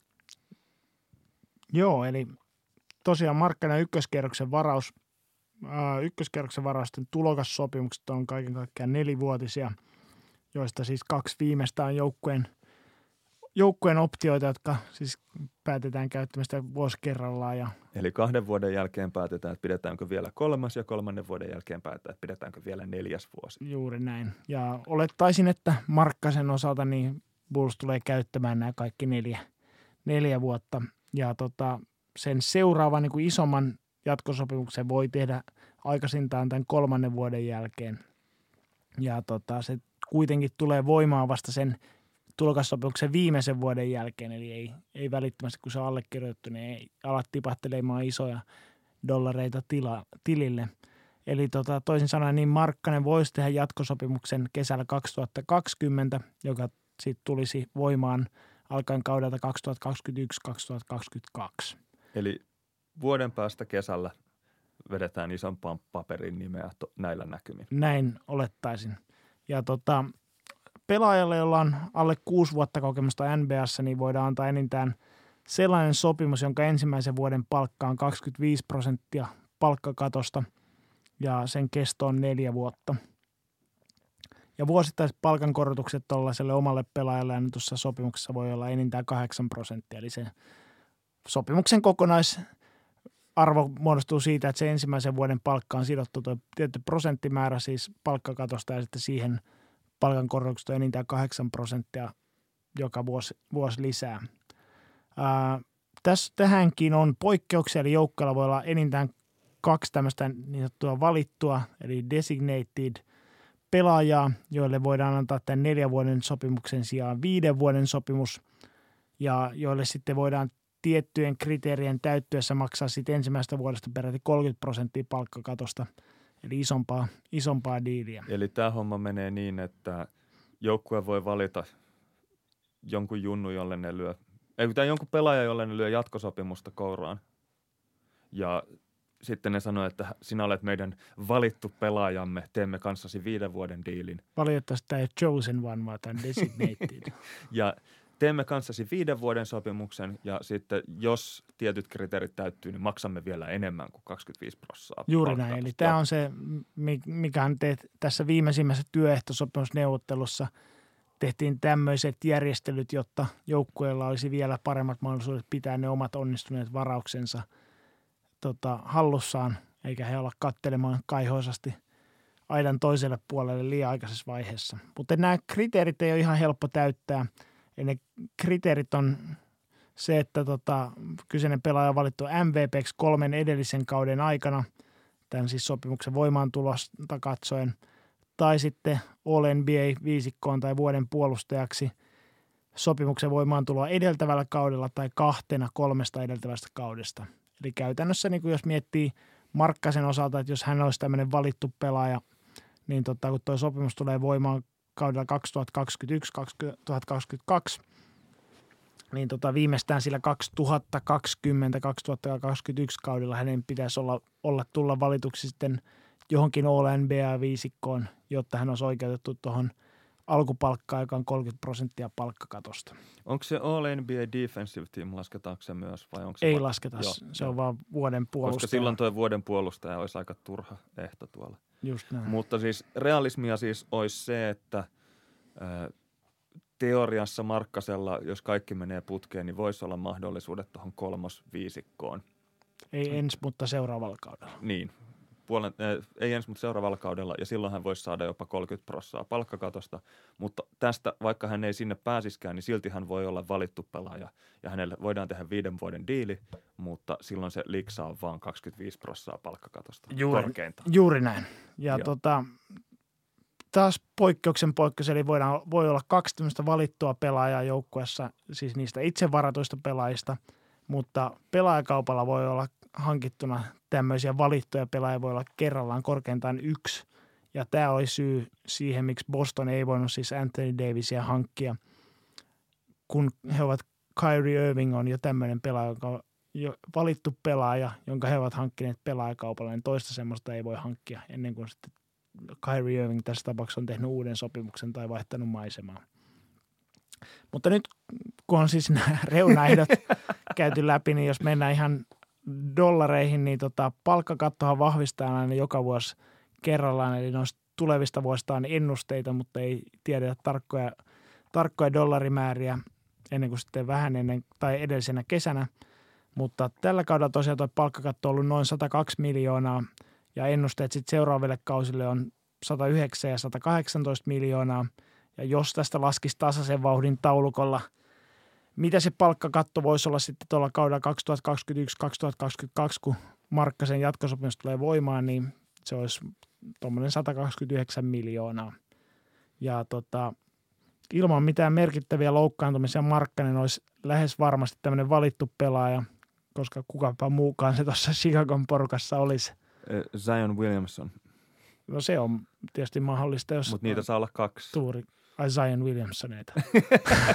Jari Vekkilöitä saa olla kaksi joukkueessa, mutta näitä designated pelaajia saa olla kaksi. Eli vaikka Bulls valkkaiskin Zion Williamsonin, niin se ei vaarantaisi tätä Markkasen valitun pelaajan asemaa. Joo, juuri näin. Mutta tota, sitten niin Markkasen jatkosopimus olisi viisivuotinen ja riippuen sitten, että täyttäisikö hän nämä kriteerit vai ei, niin toi dollarimäärä sille olisi noin 189 miljoonaa tai 227 miljoonaa.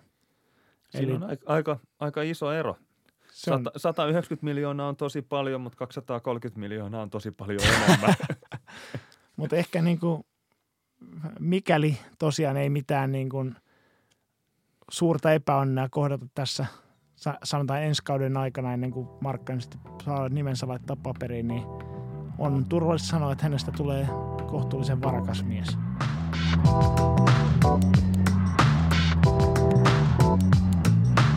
Seuraavaksi osio nimeltä Raastuvassa tavataan. Ja tämän osion innoittajana on toiminut Karri Tuomisen joitain kuukausia sitten meille lähettämä kuulija kysymys. Mitkä ovat NBA-historian koomisimmat oikeuskeissit? Artikkeli loimaalaisen taloyhtiön inspiroiman kaverin puolesta kysyn. Ja ilmeisesti tämä tapaus, johon Karri tässä viittaa, on tämä loimaalainen taloyhtiö, jossa kaverinsa muuttoavuksi tullut Miekkonen tyri jonkun pahvilaatikon hissi oven väliin ja kieltäytyi korvaamasta taloyhtiölle siitä koituneita 666 euron kustannuksia ja lopputulemana oli se, että tälle taloyhtiölle sitten jäi käteen 30 000 euron oikeudenkäyntikulut maksettavakseen. Joo, mutta jos mennään sitten kuitenkin noihin NBAn oikeuskeisseihin ja äh, ehkä taustuksena nämä kaikista koomisimmat oikeuskeissit on käytännössä siviilikanteita, koska noin rikostapauksissa on harvoin mitään hauskaa, että siellä vaikka rikos itsessään olisi niin kuin koomiselta tuntuva, niin siellä on sitten jonkinlaisia ongelmia yleensä taustalla. Ja käytännössä niin kyse on aina vahingonkorvauskanteesta, joissa siis kantaja väittää vastaajan aiheuttaneen jotain sellaista vahinkoa, joka tämän tulisi sitten korvata. Ja kun tämä korvausta ei vapaaehtoisesti anneta, niin sitten tämä etenee jonkinlaiseen tuomioistuin käsittelyyn, jota kautta sitten haetaan niitä, niitä korvauksia maksettavaksi. No jos tota, näiden tapausten arviointia vähän taustottaa, niin vahingonkorvausoikeudellisessa arvioinnissa niin erotetaan toistaan yleisesti ottaen vastuuperuste, eli se tosi seikasto, joka sit perustaa tämän korvausvelvollisuuden, korvattavien vahinkojen sisältö sekä sitten syy-yhteys toi vastuuperusteen ja korvattavien vahinkojen välillä. Ja jotta toi vahingonkorvaus määrättäisiin, niin se edellyttää, että nämä kaikki, kaikki kolme on olemassa siinä, siinä tapauksessa ja pystytään näyttämään sitten tuomioistuimelle. Ää, jos aloitetaan noista ensimmäistä ehkä yksinkertaisemmasta, eli tuosta vastuuperusteesta, niin sen tyypillisen muoto on yleinen tuottamusvastuu, eli se, että tämä tota, vastaajani on aiheuttanut tahallisesti tai huolimattomuudestaan tämän vahingon. Ja tätä tuottamuksen olemassaoloa sitten arvioidaan suhteessa jonkinlaisiin normeihin, kuten lainsäädäntöön, turvallisuusohjeisiin tai muihin toimintavaatimuksiin, joita kyseiseen tapaukseen liittyy. Ja jos ei semmoisia ole olemassa, niin mittatikkuna on tämmöinen yleisesti huolellinen henkilö, että miten hän toimisi semmoisessa tilanteessa. Jos siitä poiketaan merkittävästi, niin sitten on kyse tuottamuksesta. Ja tota, korvattavien vahinkojen sisällön arviointi, niin se eroaa sen mukaan, että onko kyseiset henkilöesine vai varaisuusvahingosta. Henkilövahingon perusteella tuomittava korvaus kattaa sairaanhoitokulut, tulonmenetykset, kivu ja säryn sekä vian tai muun pysyvän haitan. Ja nämä korvataan sitten vaikkapa sairaanhoitokustannukset Suomessa ainakin toteutuneiden kustannusten mukaan. Kipu ja särky sekä vika tai muu pysyvä haitta yleensä sitten – tämmöisen liikennevakuutusyhdistyksen vahvistaman taulukon mukaan. Onko ja... mahdollista saada tämä? Sulle ei tätä taulukkoa varmaan ole tässä lukea ääneen, mutta... Me voidaan pitää erikoisjakso, jossa se luetaan Te, ääneen tehdään nauhalla. Näin, tehdään näin. Joo. Mutta lisäksi sitten niin tota, tietynlaisissa tapauksissa voi tulla korvattavaksi tämmöiseen fyysiseen vahinkoon liittymätön henkinen kärsimys, yleensä vapauteen, kunniaan tai kotirauhan kohdistuneiden – rikoksen uhrille tai sitten tuommoisen hen, vähän raaemman henkirikoksen uhrien omaisille. Eli tämä ei edellytä mitään niin kuin aiheutettua fyysistä vahinkoa, mutta, mutta katsotaan, että on, on muuten ollut henkisesti sen verran, verran tota, saanut vahinkoa aikaiseksi tämä teko. No esineen vahingon perusteella tuomittava korvaus sitten kattaa yleisesti esineen korjaus tai mahdolliset korvauskustannukset – jos sen esineen käytön estyminen aiheuttaisi lisävahinkoja, esimerkiksi tulonmenetyksinä. Ää, jos korjaaminen ei ole mahdollista, tuomitaan sitten korvaus esineen menetyksestä ja tätä Suomessa on käytäntönä, että huomioidaan ikävähennykset, eli ei korvata vastaavan uuden esineen arvon mukaisesti, vaan sen arvioida, mikä sen arvo sen kyseisen Eli tuhoutuneen esineen on. huutonetistä hakemaan saman saman ikäluokan uutta kalua sitten tilalle, että kauppaan ei voi astella. Saman ikäluokan kalu. Joo. Se korvaa. Varallisuusvahinko on sitten sellaista taloudellista vahinkoa, joka ei ole yhteydessä henkilö- tai esinevahinkoon. Eli se on esimerkiksi liiketulon menetystä jostain tämmöisestä vahinkoa voi olla, että lasketaan liikkeelle esimerkiksi virheellisiä huhuja tai tämmöisiä harhaanjohtavia huhuja jostain kilpailusta yrityksestä ja sitten menettää kauppaa sitten sen, sen takia, niin se olisi tämmöinen puhdas varallisuusvahinko. Eli jos mä levitän huhua, että keskelle keksintöä Janne Oivio on oikeasti joku lätkähokijätkä. Niin, tai joku le- levittäisi huhua, että NBA-tuokion teepaidat eivät ole sataprosenttisesti kierrätysmateriaalista valmistettu ja sen takia niitä jäisi meille kätsi, käteen, niin tota, ah, okay, jo. voitaisiin ehkä sitten tällä perusteella hakea korvauksia. Mutta tota, tämä varallisuusvahinkojen korvaaminen, niin se edellyttää sen tuottamuksen lisäksi kuitenkin, että vahinko on aiheutettu joko rikoksella tai julkisen vallan käyttämisellä tai korvaamiseen on muiten, muita erityisen painavia syitä. Eli se ei ole ihan niin kuin automaatio sitten, tai korvausautomaatti. No sitten toi kolmas osio, eli se syy-yhteysvaatimus, niin tota, me luotiin oikein professori Simika Hemmon mukaan, niin se voidaan täsmentää tällaisella ytimekkäällä muistisäännöllä, eli tarkasteltava teko on tietyn seurauksen syy, jos ja vain jos se on välttämätön osa seurausta edeltävää seikastoa, joka on ollut riittävä seuraamuksen aikaansaamiseksi. Ja tämä hyvin niin kuin kertookin, että mistä tässä on kyse. Eli tuosta poimitaan tuo välttämättömyyden vaatimus, niin se tarkoittaa sitä, että vahinko ei olisi siis tapahtunut ilman kyseistä tekoa. Eli tota, ei ole riittävä se, että tämä teko niin kuin on os, mukana aiheuttamassa jotain seuraamusta, vaan sen pitää olla niin kuin se välttämätön osa sitä, jotta se seuraamus syntyisi. No toinen on sitten tämä riittävyyden vaatimus, joka tarkoittaa taas sitä, että vahingon tapahtuminen ei voi olla täysin sattumanvarainen niin kuin seuraamus tästä, vaan että niin kuin näin yleisen tota, elämän kokemuksen perusteella – niin on, että nämä tapahtumat johtavat ainakin jollain todennäköisyydellä sitten siihen, siihen seuraamukseen. Eli mikä on vähän päästään niin kuin, niin kuin tuota, tuohon seuraavan kohtaan, niin vahingon on oltava lisäksi ennakoitavaa. Eli tekijän tulee ymmärtää niin kuin tämän vahingon olevan mahdollinen seuraus siitä kyseisestä teosta. Jos tästä nyt tämmöisenä esimerkkinä heittää, että jos vaikka potkaisee kiven isoa puuta vasten, niin jos se, sen seurauksena puu kaatuu ja se tota, kaatuu naapurin kalliin mersun päälle, se mersu menee ri, korjauskuntoon sit siitä, niin tota, se ei ehkä ole tämmöinen ennakoitava. Puhutko omasta kokemuksesta? kaverin puolesta. niin se, tota, se Mersun hajoaminen ei ole tämmöinen ennakoitava seuraus siitä, että potkaisee kiven puuta päin. Niin tämäkin, tämäkin tota, tulee täyttyä. No ainakin suomalaista tässä oikeuskäytännössä niin syyhteydeltä ei yleensä vaadita ihan kiistämätöntä todistelua, vaan riittää, että sitä syyhteyden olemassaoloa voidaan pitää todennäköisenä. Niin se on, se on riittävä tekijä. Ja nyt kun näitä myöhemmin kerrottavia, kuvattavia tapauksia tarkastellaan, niin ne tarkastellaan nyt tässä yhteydessä su- nimenomaan suomalaisen oikeusjärjestyksen näkökulmasta, joka esimerkiksi ei tunne tämmöistä tota, angloamerikkalaista vastaajan maksukyvyn mukaan mitoittua rangaistusluonteista vahingonkorvausta, jolloin ehkä niin kuin näiden kaikkien tota, korvaus, vahingonkorvausedellytysten ei tarvitse olla olemassa, jos katsotaan, että se itse menettely on ollut riittävän moitittavaa sen tekijän, tekijän näkökulmasta. Kiitos Olli. Mä haluaisin sanoa, että on mielenkiintoista. no niin, jos me palataan siihen Karrin kysymykseen, joka oli, että NBA-historian koomisimmat oikeuskeissit. Eli nyt kun on se komiikka käyty läpi, niin nyt mennään niihin oikeuskeisseihin.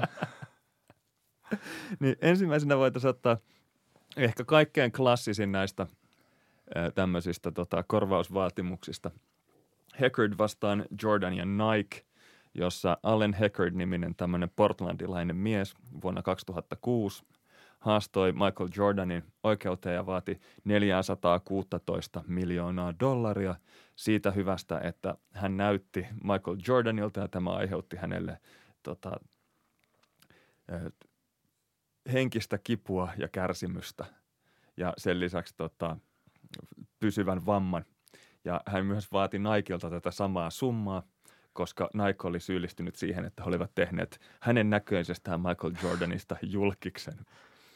Ja ilmeisesti tämä Hacker ei nähnyt mitään ongelmaa siinä, että hän oli niin kuin Michael Jordan jo 20 senttiä lyhyempi, kaljupäinen kaveri, jolla oli korvarengas ja Air Jordan lenkkarit, jotka hän olisi voinut myös halutessaan riisua.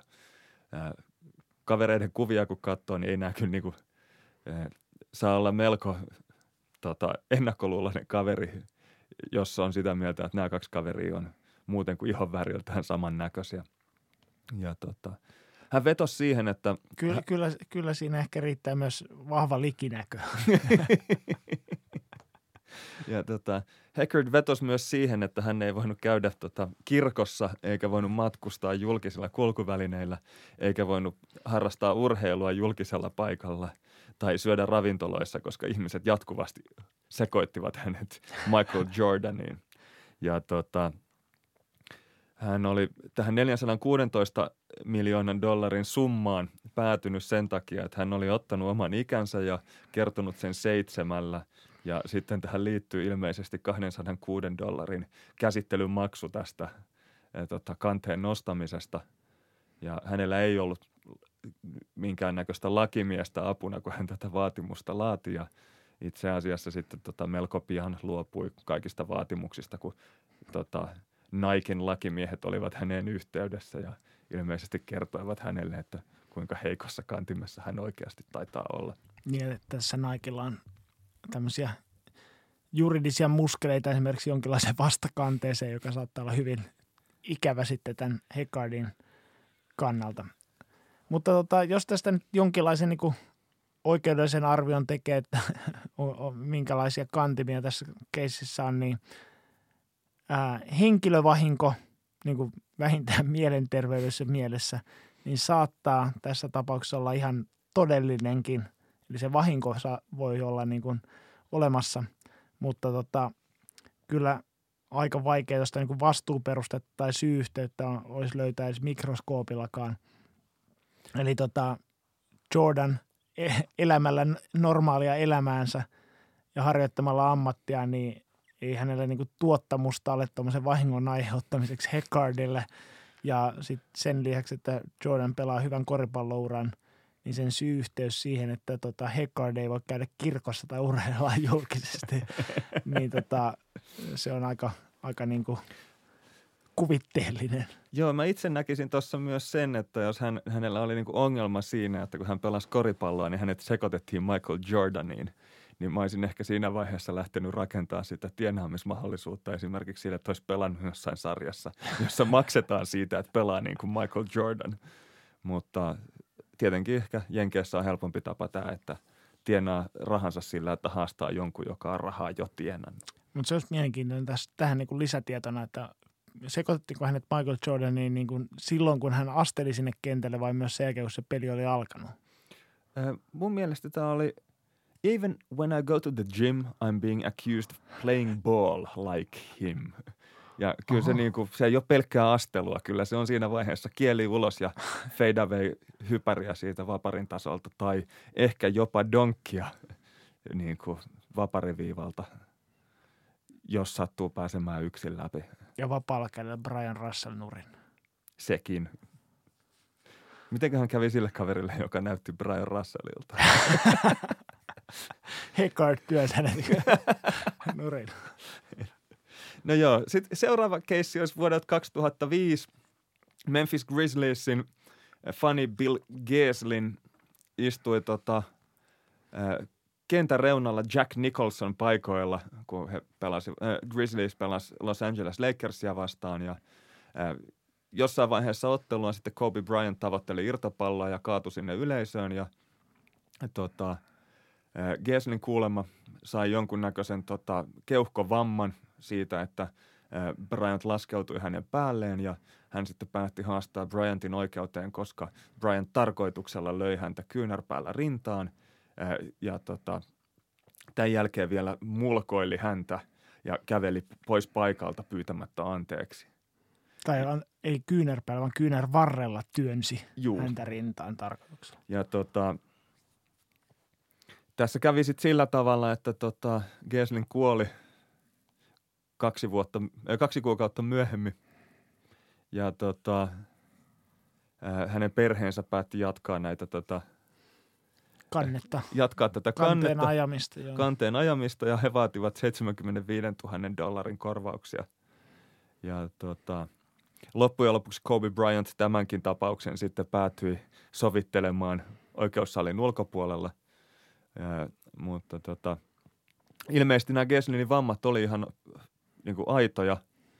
Ja tota, sinänsä ihan mielenkiintoista, että yleensä porukka maksaa siitä, että pääsee mahdollisimman lähelle tota actionia. Ja mun mielestä tyypit on niin kuin innoissaan, kun sinne joku muu kuin Shaquille on niin laskeutuu sinne ekaan riviin, niin saattoi olla, että hän oli ehkä jostain tämmöisestä jopa haaveillut kort- lippuja ostaessaan, mutta ehkä ei kuitenkaan sitten niin kuin toivonut päätyvänsä – sitten niin kuin manan majoille tämän Grizzlies Lakers-matsin si- seurauksena. Sitä voi pitää jopa hyvin todennäköisenä. mutta tota, tässä niin kuin ehkä on olemassa ihan tämmöinen todellinen keissi, mutta kyllä tuo Kobe Bryant on tässä väärä vastaaja. Eli yleisötapahtuman järjestäjä yleisesti ottaen on varmaankin tai onkin velvollinen huolehtimaan siitä, että tähän tapahtumaan voi osallistua turvallisesti. Ja tässä tapauksessa niin Geslin osalta se ei toteutunut. Eli siinä voisi nähdä, että oli jonkunlainen laiminlyönti sitten tämän, tämän tota, ottelutapahtuman järjestäjän osalta. Mutta ilmeisesti NBA kuitenkin vaatii informoimaan näillä ensimmäisillä riveillä istuvia katsojia, paitsi niin kuin näistä ilmeistä riskeistä, joka liittyy siihen, siihen tota, ää, istumapaikkaan, myös sitten niin kuin ottelutapahtuman käytössäännöistä, jotka tässä todistettiin tässä esimerkiksi Russell Westbrookin keississä, jossa tämä – hävyttömyykseen huutelija sai elinikäisen porttikielon sitten Utah Jazzin matsiin, koska hän ei noudattanut näitä käytössääntöjä. Ja sen lisäksi hyväksymään nämä, nämä tota, säännöt ja riskit, joten olettaisin ainakin tässä tapauksessa, että tapahtumajärjestäjän vastuurajoitukset olisi siinä kunnossa, että tämmöisestäkään tapahtumasta ei voida heitä vastuuseen saattaa. Se olisi ihan mielenkiintoista nähdä, että nämä tota, NBA-ottelutapahtumien paikannäyttäjät tai usherit, mitä ne nyt onkaan, niin kiertäisi samalla tavalla kuin lentokoneen exit-rivin paikoilla niin kyselemässä kaikilta ekarivin katsojilta, että puhuttako englantia ja pystyttekö toimimaan tilanteessa, jossa 130-kiloinen kaveri vyöryy kohti. tai onko se sitten enemmänkin niin, että onko teillä jenkkifudistausta, kestättekö semmoisen kontaktin. Mutta tietenkin yksi vaihtoehtohan tässä olisi se, että NBA-seurat laittaisi noin koripallokentät samanlaisiin kanaverkkohäkkeihin kuin ennen vanhaa. Niin voitaisiin pistää vähän heikompaakin aineesta sinne kentän reunalle katsomaan sitten sitä tota, ottelua aivan vierestä ilman, että tarvitsee pelätä, että mummolta menee molemmat lonkat, kun tota, Jalen Brunson laskeutuu, tai arkiraija Ryan Archidiakono laskeutuu katsomaan. Mutta tässä on myös se tavallaan peilikuva on toisinpäin, että jos pelaaja loukkaantuu siinä, kun hän hyppää tuonne katsojien sekaan, niin siinä on sitten mahdollisesti myös sitten saatettavissa NBA tai tämän ottelun järjestäjä sitten vastuuseen siitä, että he eivät ole huolehtineet siitä, että tämä peliareena on turvallinen pelaajille – Joo. mikäli on sitten riski siitä, että joutuu sen penkkeen sekaan Tossa, normaalissa pelitilanteessa. Tossahan on siis tota, siinähän on myös katsojilla tietty tämmöinen, tota, miten mä sanoisin, tienaamismahdollisuus, että vastikään Maveriksin matsissa, niin Luka Doncic seivasi palloa yleisöstä ja laskeutui tuolin selkänojälle tasajalkaan. Ja siinä vieressä oli kaveri tämmöisessä – ei ollut persikan värinen neule, oli enemmän semmoinen lohenpunainen. niin toisella kädellä otti vähän niin kuin vastaan Doncicia ja toisella kädellä piti huolen, että hänen bissensä ei läikkynyt. Ja ilmeisesti hänen tyttöystävänsä ei ollut hirveän tyytyväinen siitä, että kaveria kiinnosti enemmän se tuoppi kuin tyttöystävän turvallisuus. Mutta tämä kaveri sitten sai siitä niin kuin näkyvyyttä ja tota, ilmeisesti jonkunnäköisen mainosdiilinkin sitten siitä, että hän oli ollut telkkarissa kaveri, joka seivaa bissen, kun Luka Doncic hakee irtopalloa siinä vieressä. Saiko tuota, mikä 150 miljoonalla näkyvyyttä, kuten Saara Aalto? Siitä en osaa sanoa määri, summista. Saattoi olla lähempänä tuota 75 tonnia, joka Geslinin perhe haki kuolleesta sukulaisestaan. No sitten voitaisiin taas seuraavana tämä McGuinness vastaan Popovic-keissi vuodelta 2013, kun tämmöinen ilmeisesti trollityyppinen Miami Heatin fani Larry McGuinness jonkunnäköisen joukkokanteen nosti San Antonio Spursin valmentaja Greg Popovicia vastaan, koska hän tarkoituksella – penkitti tai itse asiassa lähetti jopa kotiin San Antonioon joukkueensa parhaat pelaajat, kun he olivat tulossa pelaamaan Miamiin. Ja tota,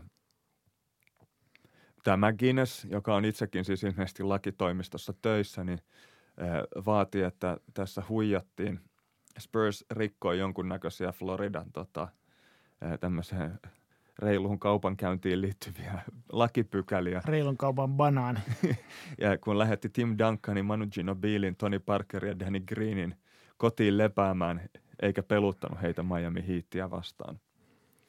Ja tota, kolme kuukautta myöhemmin niin sitten tota, ää, kun hän oli tämän keissin pistänyt vireille, niin se sitten pikaisesti hylättiin eikä otettu edes käsittelyyn. Niin, vaikka hän oli kovasti tästä niin kuin tapauksesta aiemmin ollut kommentoimassa, niin tämä Guinness ei sitten tätä hylkäystä niin enää suostunut kommentoimaan julkisuudessa mitenkään. Että ilmeisesti tajus, että nololäppä ei ollutkaan hauska. No joo, tässäkin sinänsä saattaa olla tämmöinen pieni, pieni niin kuin tota, todellisen keissin siemen, niin joka tapauksessa myös tässä on se vastaajaan väärä.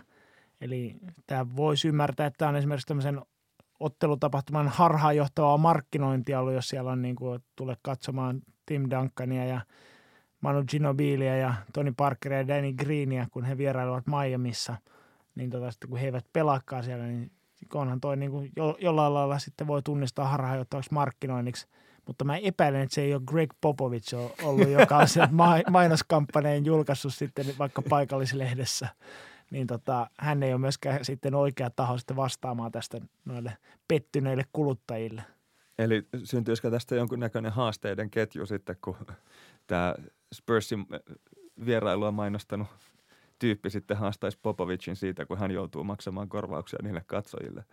Onko tässä mahdollista tämmöistä ketjutusta tehdä?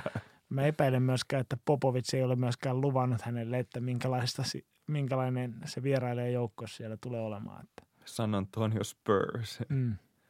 Joo. Tuohon tuossa nyt tietenkin ehkä se semmoinen tota puoli, että tuolloin niin 5-6 vuotta sitten, niin sitähän pidettiin näitä pelaajien lepuuttamisia, niin se oli just silloin noussut pinnalle se, että se oli NBAn tämän niin kuin tota markkinoiman tuotteen kannalta huono asia, että joukkueet vierailee vain kerran jollain paikkakunnalla ja ei peluta silloin niitä tähtipelaajia, jotka niitä katsoja mahdollisesti kiinnostaisi. Ja tuohonhan silloin puututtiin sitten, oli sakon uhkaa ja sakottamista, että saatiin valmentajat edes nähdä vuoksi roudaamaan ne jätkät sinne areenalle – mutta niin kuin peliminuuttien määräähän ei voida sanella sillä tavalla, että teidän on nyt pelutettava näitä jätkiä vähintään näin paljon ja heidän on tehtävä näin, vähintään näin paljon korea ja puolustettava näin täysiä tai tulee penalttia. Toi olisi kyllä ihan mielenkiintoinen, että jos ei Tim Duncan tee vähintään 15 pistettä, niin hän saa sakot liigalta. Eikö toi ole eurooppalaisissa sarjoissa ihan niin kuin vakio juttu, että jos voittoja ei tule, niin tota, seurajohto tulee sitten matsin jälkeen puukoppiin huutamaan, että ei seuraavasta, niin, seuraavasta ä, tappiosta tulee sitten sakkoa, joka vastaa sitten palkan suuruutta. Joo. Siellä on ymmärretty, että tämä on yleisötuote. No sitten seuraava keissi samalta vuodelta 2013 Chicago Bullsin fani Matthew Thompson haastoi Derrick Rosea siitä, että tämän pitkä, pitkittynyt poissaolo merkittävän polvivamman takia niin johti hänelle tota, tämmöiseen henkiseen luhistumiseen ja tota, pahaan oloon ja itse asiassa jopa niin kuin sairaaloiseen ylipainoon. Siis tarkoitan, että Thompsonille kävi näin, ei siis Derrick Roselle.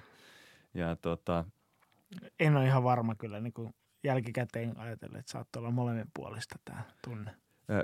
Thompson oli siis sitä mieltä, että Rose oli niin kuin tässä tota,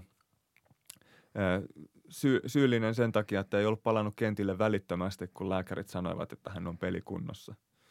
Mutta yksityiskohdista ei, ei ole tietoa, että minkälaisia niin kuin vahinkoja Thomas kärsi tai kuinka paljon painoa hänelle tuli lisää, mutta tota – joka tapauksessa niin tätäkään hommaa ei sitten käsitelty.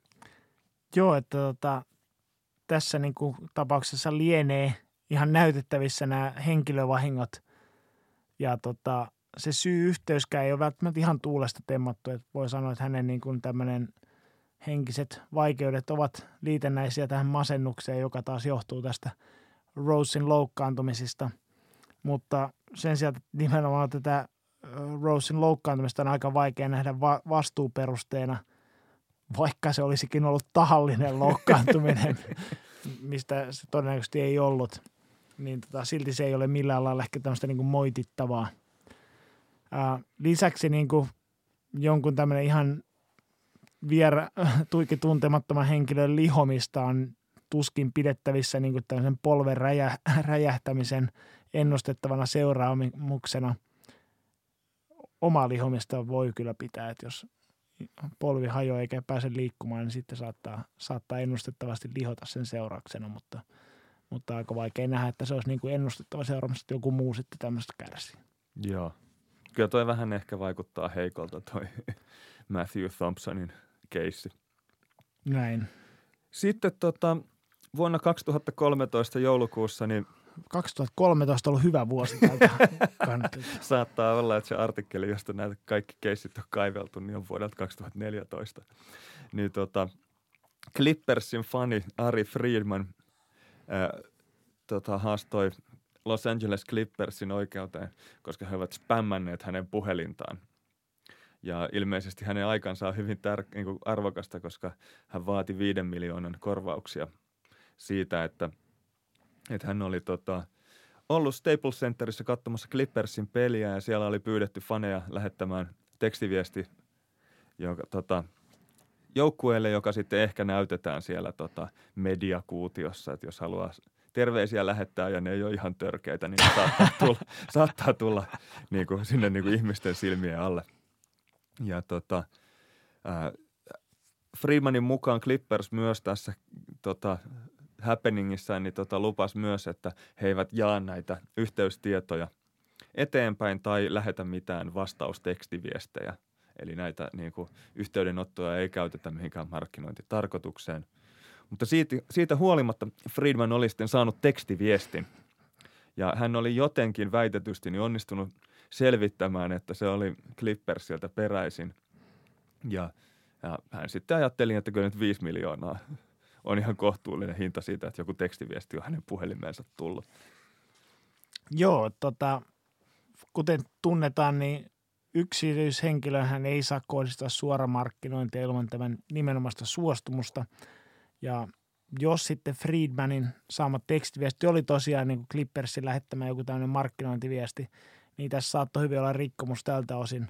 Mutta tota, jos tätä korvattavaa vahinkoa arvioi, niin se, että yksi tekstiviesti tulee, niin siitä nyt ei aiheudu mitään suoraa tota, rahallisesti, rahallista vahinkoa eikä oikein niin kuin mitään henkilövahinkoakaan, niin aika vaikea nähdä että tässä kyseisessä tapauksessa olisi ollut mitään korvattavaa vahinkoa, että Suomessa toi ehkä tulee se, että saisi jonkun Clippers olisi saanut jonkun tämmöisen uhkasakolla tehostetun kehotuksen lopettaa tämmöinen suora markkinointi ilman saajan lupaa. Se olisi ollut se seuraamus.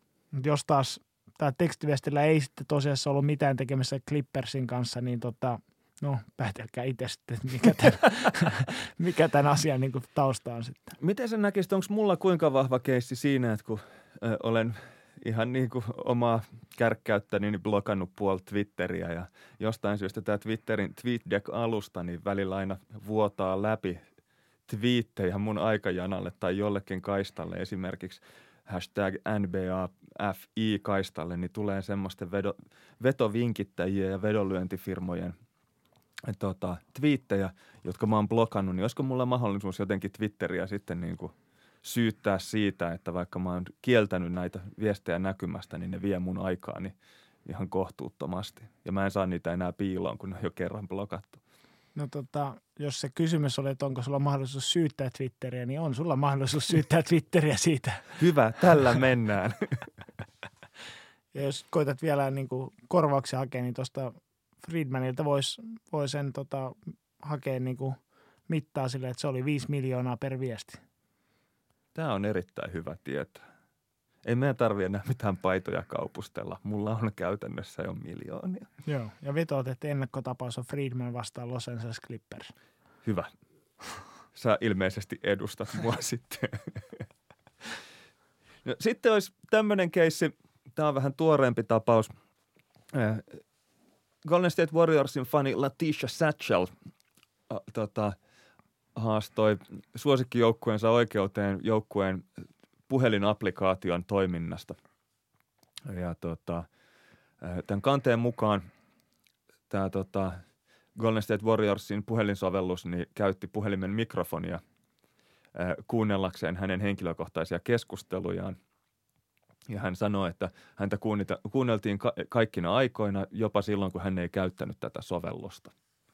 Ja ilmeisesti tämän sovelluksen kuuntelutoiminnon oli tarkoitus niin kuin selvittää tuota, käyttäjistä se, että onko heille mahdollista myydä jotain merchandisea tai parempia lippuja.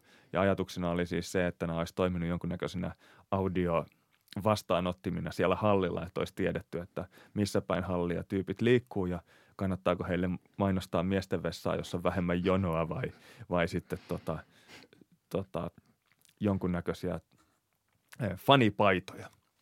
Ja ilmeisesti sitten tota, äh, Latisha Satchelin mukaan niin tota, äh, tämä sovellus kuitenkin nauhoitti hänen niin kuin, tota, keskustelujaan, ja koska sillä oli myös niin kuin hänen sijainti- ja mikrofoni oikeutensa, tai siis sai käyttää näitä toiminnoita hänen puhelimessaan. Ja hän sanoi, että äh, nämä käyttöoikeudet pysty kyllä sieltä sovelluksen asetuksista poistamaan – mutta useimmat ihmiset eivät kuulemma näitä käyttöasetuksia niin ikinä katsokkaan, että saati sitten, että menisivät niitä muokkaamaan. Ja Warriors osaltaan niin on kiistänyt nämä syytökset, sanonut, että he eivät salakuuntele fanejaan ja tämä on vielä käynnissä tämä keissi. No joo, tota, ihan ensimmäisenä tietysti vaikea arvioida eksaktisti, koska tässä ei ole tarkkaa tietoa että applikaation toiminnallisuuksista tai siitä, että mitä näille faneille, jotka on sen ladannut, niin on kerrottu sen tekevän. Ää, mutta uskaltaisin olettaa ihan sillä perusteella, että nostanut tähän koomisiin keisseihin, että on ollut enemmän tästä niin foliohattuosastoa, että isoveli veli valvoo. Mutta tota, mikäli tässä tosiaan olisi kyse siitä, että applikaatio tallentaisi sitten yksityisiä keskusteluja, niin tässä olisi kyse kyllä sen verran räikeästä yksityisyyden, yksityisyyden suojan loukkauksesta, että toi vahingonkorvauksen määrääminen niin ihan jo kärsimyksen perusteella voisi tulla kysymykseen.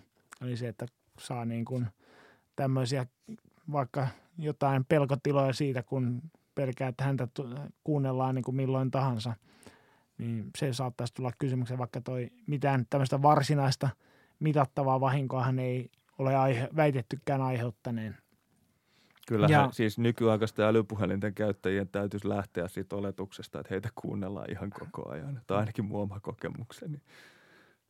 Vähintään siellä joku venäläinen taksisovellus tai joku muu sitten tämän homman hoitaa. Mutta tota, jos tosiaan näin olisi, niin sitten Varjos voisi kyllä ö, odottaa vieläkin vakavampia seuraamuksia, jopa niin kuin rikosoikeudessa sellaisia kuin pelkästään tota, tuolle Latisha Satchelille korvauksen maksamista.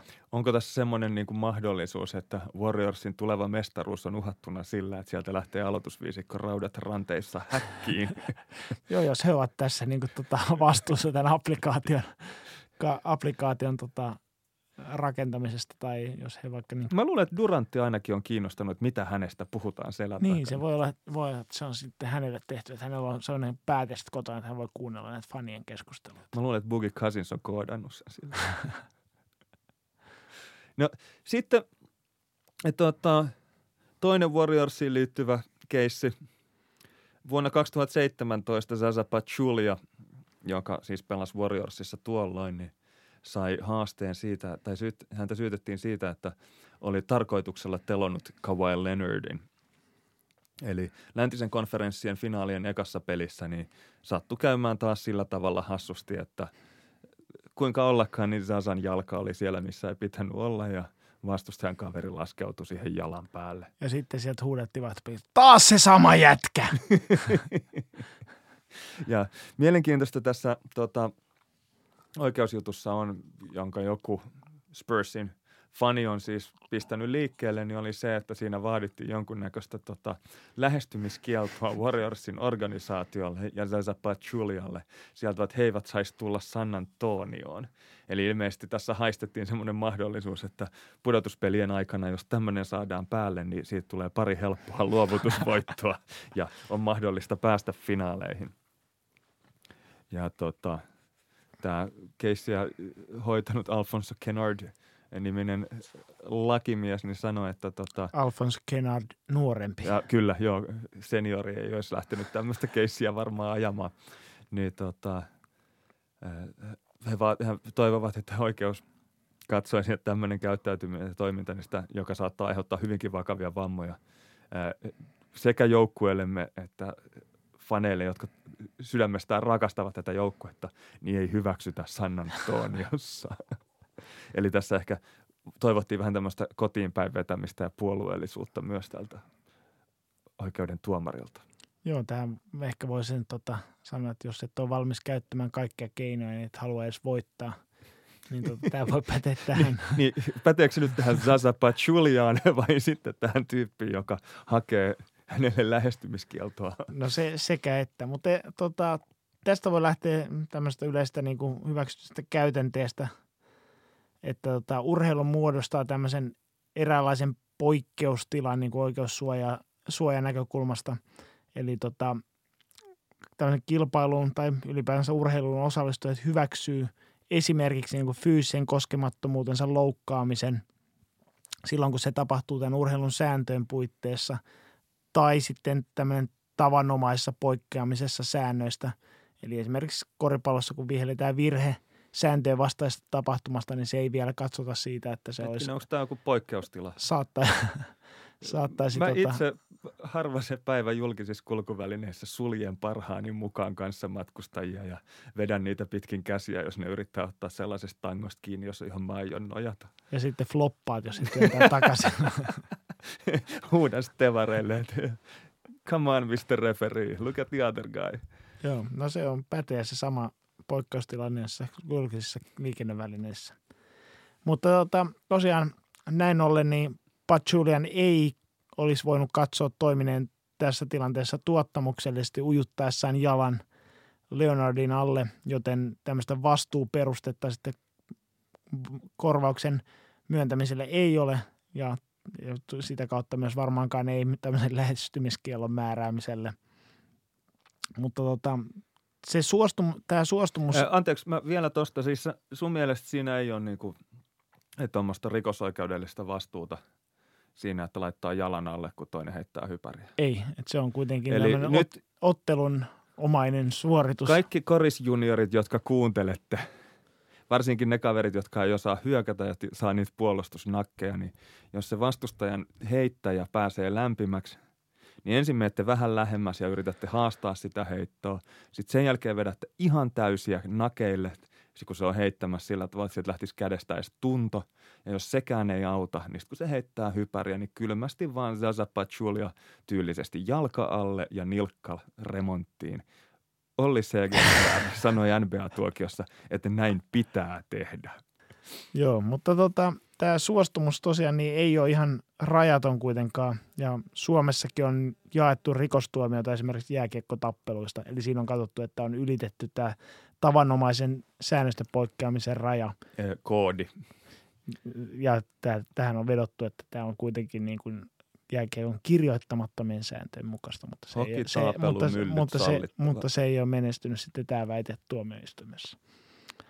Mutta tota, mikäli olisi käynyt sitten niin, että Patsuli olisi pistänyt Leonardin, Leon, Leonardin vaikkapa niin kuin masetteveitsellä palasiksi, mikä nyt ei ole ihan välttämättä kaukaa haettu ajatus, niin tota, silloin tällä haasteella olisi voinut olla ihan jalkojakin.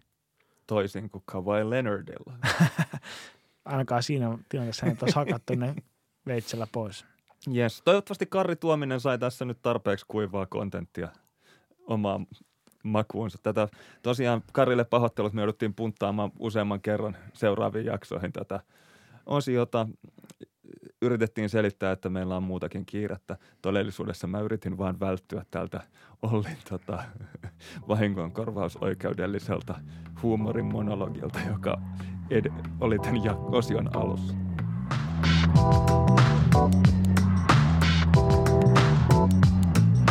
Seuraavaksi siirrytään sitten kinkkisten kuulijoiden kinkkisten kuulijakysymysten pariin ja ensimmäisen kysymyksen esittää erittäin kinkkinen Höylä Rinne. Hän kysyy, tapahtuuko ensi kaudella niin, että pistetilastossa paras suomalainen on korkeammalla NBAssa kuin korisliigassa? No joo, jos ihan vain ensi kauden osalta, niin ratkaisevalta näyttäisi se, että jatkaako Topias Palmi – korisliigassa vai lähteekö hän ulkomaille pelaamaan.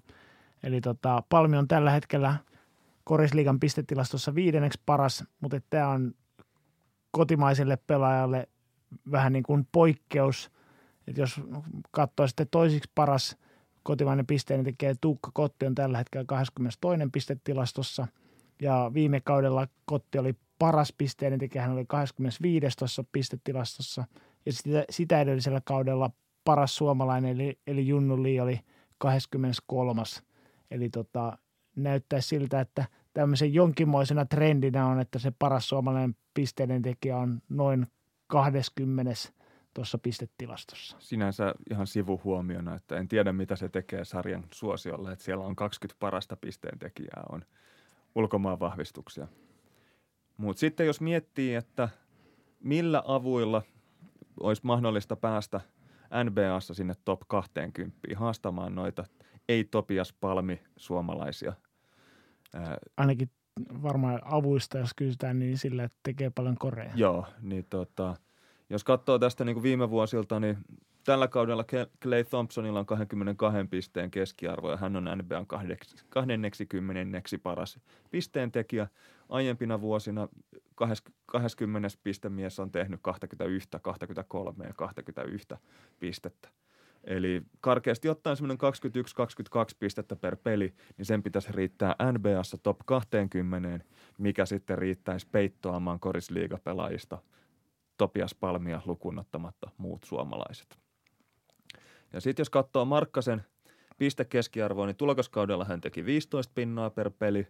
Tällä kaudella keskiarvo on noin 19 pistettä, mutta kun katsoo tota kuukausittaista vaihtelua, niin nähdään, että helmikuussa Markkanen teki 26 pinnaa ennen kuin nyt maaliskuussa, niin sitten taso on tippunut tuonne 17 pisteeseen. Eli tavallaan, jos pystyisi vähän niin kuin lähentelemään tota, helmikuun pistetehtailua, niin 21-22 pistettä per ottelu, niin ei todellakaan olisi tulevalla kaudella niin kuin tuulesta temmattu ennuste. Oleellista tässä on kuitenkin se, että Chicago Bulls tulee tekemään tulevassa NBA-draftissa niin varauksen hyvin korkealla. Eli sieltä tulee yksi pelaaja lisää tuohon Bullsin avausviisikkoon, joka tulee vaikuttamaan sitten joukkueen heittojakaumaan ja heittojen tavallaan tuohon tota, laatuun. Eli jos sieltä tulee Zion Williamson, niin varmastikin joukkueen tota, heitot painottuu hyvin paljon hänelle. Toisaalta kyseessä on ihan kätevä pelintekijä, ää, iso mies, joka ottaa hirveästi huomiota itteensä, eli toisaalta Markkaselle sitten varmasti jäisi paljon parempia heittopaikkoja, mutta niiden lukumäärä saattaisi olla niukempi kuin tällä kaudella. Eli voisi olla, että jos Bulls voittaa NBA-draftin lotteryn, niin silloin Markkasen keskiarvo jopa laskisi tulevalle kaudelle. Toisaalta sitten, jos Zion Williamson menee sivusuun ja Bullsille sattuu vaikka joku syöttöhakunen pointti, niin se olisi sitten omiaan taas kasvattamaan Markkasen pistekeskiarvoa tulevalla kaudella. Mutta kuten sanoit, niin palmista on aika paljon kiinni. Joo, tai sitten tietysti toinen vaihtoehto on se, että joku muu suomalainen tekee yllättävän loikan sitten korisliigassa.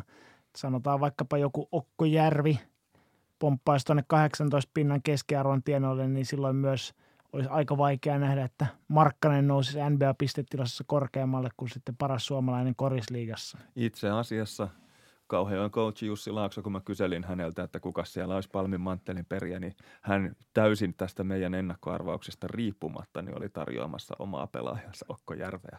Propsit siitä, että tuodaan omia jätkiä Framille. Joo, mutta tota, sitten täällä on tämmöisiä niin kuin villeä kortteja liittyy tähän, että saattaisiko Korisliiga nähdä esimerkiksi paluumuutteista. Täällä on heitetty Sean Huffia tai Jamar Wilsonia, jotka – saattaisivat hyvin jossain vaiheessa tulla palata korisliigaan pelaamaan, niin tota, olisivatko he sitten, sitten tota, kovia pisteiden tekijöitä, tai onko tuolla esimerkiksi odotettavissa, että joku nykyistä ulkomaisvahvistuksesta saisi Suomen kansalaisuuden ja sitä kautta vähän niin kuin takaportin kautta kotimainen pelaaja nousisi korkeammalle pistetilastoissa, mutta näiden varaan on ainakaan tässä vaiheessa aika vaikea laskea. Joo, mutta siis tällä hetkellä niin kuin suurin vaankieli tässä on tosiaan Topias Palmin tulevaisuuden suunnitelmat. Topias Palmin ulkomaan optio. Juuri näin. No sitten olisi tämmöinen jatkopohdinta, että no mitä jos Markkanen pelaisi korisliigassa, niin kuinka paljon voisi kuvitella Markkasen tekevän pinnoja per peli? Niin, että olisiko hän korkeammalla korisliigan pistetilastossa kuin NBAn pistetilastossa? Juuri näin. Ainakin siinä tapauksessa, jos hän pelaisi korisliigaa, niin varmaan olisi. Tällä kaudella Kauhajoen Daryl Summers on tehnyt 23 pinnaa per peli ja jos Markkanen pelaisi korisliigassa, niin voisi kuvit, äh, siis Summers siis johtaa korisliigaa, ei ole vain yksittäinen poiminta sieltä. Siis jo, johtaa korisliigan pistetilasta. Juuri näin. ei yksin koko korisliigaa. joutuu vähän niin kuin vappuna meidän seurueelta. Joskus sulla linnasta tuli joku kysymään, että kuka tätä toimintaa oikein johtaa. Meillä oli nauruspitelemistä, että, että niin kuin sitä meidän sekoilua, vaan että en minä tiedä. Niin kuin, ei meillä ole mitään hirveää tarkkaa määriteltyä hierarkiaa. Voin kuvitella, että saattaa korisliigaakin jollain tavalla liittyä ainakin vappuna Ulliksella.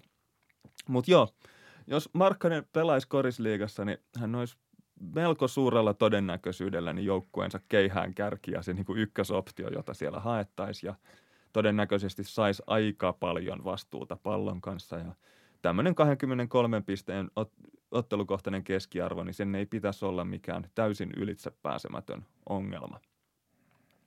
Mutta sitten jos katsotaan tämmöisiä tota, kaikkien aikojen pistetilaston tota, kärkinoteerauksia. Mä kyselin niitä, koska basket.fi on sen verran lo, tota, tuskanen suo yrittää mitään tilastoja sieltä näppärästi hakea, niin jouduin turvautumaan Joensuun Jake Siromaahan, jolta tulokset tuli kuin apteekin hyllyltä, tai itse asiassa ne tuli Penasalmen koripallokirjoista, jotka Jakella on tietysti aina käden ulottuvilla. Kiitokset hänelle siitä.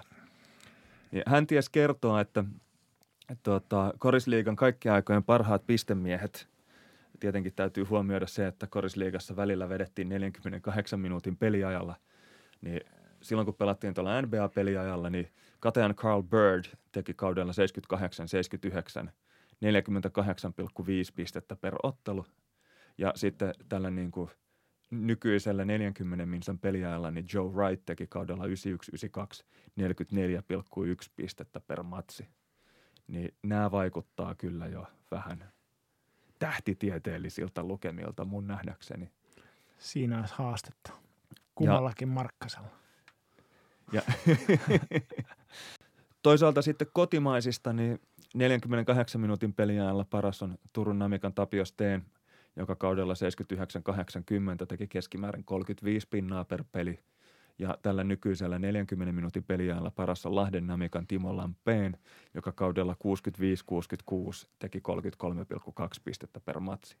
Ja noi on sitten semmoisia lukemia, joista voidaankin jo keskustella – No okay, nyt kun avasit keskustelun, niin miten tästä jatketaan? No siis mä voisin hyvin kuvitella, että Markkanen tekee 23 pinnaa per peli, mutta onko 33 pinnaa per peli realismia? No tota, periaatteessa varmaan joo, mutta ehkä niin tässä on hyvä huomioida sitä, että korisliiga on ainakin mun nähdäkseni enemmän tämmöinen takapelaajien liiga – joten Markkanen saattaisi hyvinkin olla niin kuin NBAssa jopa tehokkaampi kuin Korisliigassa, varsinkin huomioiden tuon 48 minuutin peliajan NBAssa. Eli sitä, että niitä minuutteja kertyy enemmän. Että kyllä noin mun mielestä noin, pääosin noin kovimmat korintekijät Korisliigassa on ollut semmoisia pelaajia, jotka pystyy omasta kuljetuksestaan niin kuin itselleen luomaan niitä heittopaikkoja, kuin sitten niitä isompia pelaajia, jotka on enemmän riippuvaisesti jonkun joukkuekaverin esityöstä, niin tota, ei toi ihan helpolla varmaan Markkaselle syntyisi kyllä tuommoiset tommoset pistelukemat.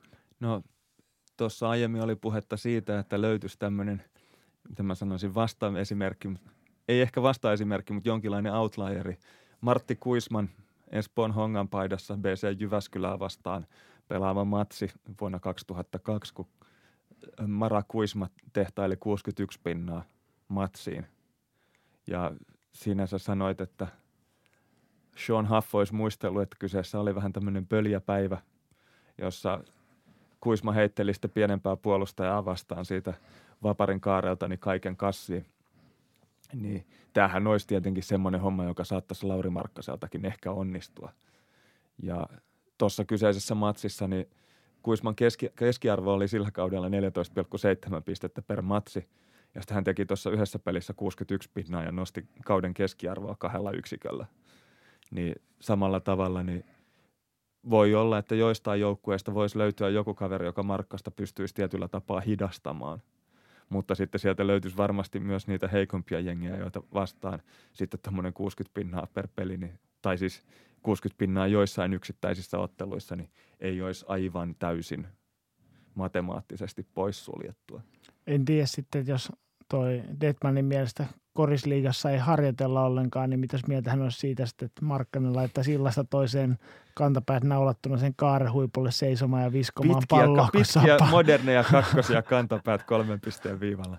Mä luulen, että siinä saattaisi muutenkin HD tulla äänestämään, että tämä on niin typerä NBA-tuokion spekulaatio, että nyt se Markkanen pois korisliigasta. Joo, mutta tota, tästä on hyvä asia mennä seuraavaan kinkkiseen kuulijakysymykseen – olettaisin, että myös Kinkkiseltä Mikko Pakariselta. Onko raha pilannut koripallon? Ei ainakaan Suomessa. Jep. Seuraava kysymys Twitterissä käyttäjältä J. Lahdesmaki. Mikä NBA-pelaajan promoama merchandise on liikaa tai kauimpana itse pelistä? No tämä oli itse asiassa hyvin ajankohtainen kysymys. Että tässä hiljattain just saatiin tämmöinen iso lehdistötiedote, tuli nba.comista – jossa kerrottiin, että Avocados from Mexico, sellainen brändi, joka tekee olettavasti avokadoja, johon lähtisin Meksikosta, niin tota, oli ei valittu, vaan varmaan joutunut maksamaan siitä jonkinlaisen summan rahaa, mutta joka tapauksessa oli tullut Milwaukee Bucksin viralliseksi avokadon toimittajaksi. Virallinen avokado on toi tarkka sanamuoto tuossa lehdistötiedotteessa. Joo, ja tosiaan niin, niin tota, loppu kauden ajan niin tota, tästä Avocados from Mexicon tuotteesta niin tehdään tämmöisiä avokadokeskeisiä tuotteita, joita on ostettavissa Milwaukee Bucksin kotiotteluissa, kuten esimerkiksi mikä tämä oli, tota, guacamole trio annos. niin tota, tämä on ehkä jonkin, voisi vois niin kuin sanoa, että tämä ei ole ihan, ihan niin kuin lähellä itse peliä. Mutta sitten tota, seuraava kysymys tulee Ville Koivuniemeltä. Millainen loppukausi James Hardenin pitää pelata, jos hän mielii voittaa MVP-pystin Jannis Antetokumpon nenän edestä?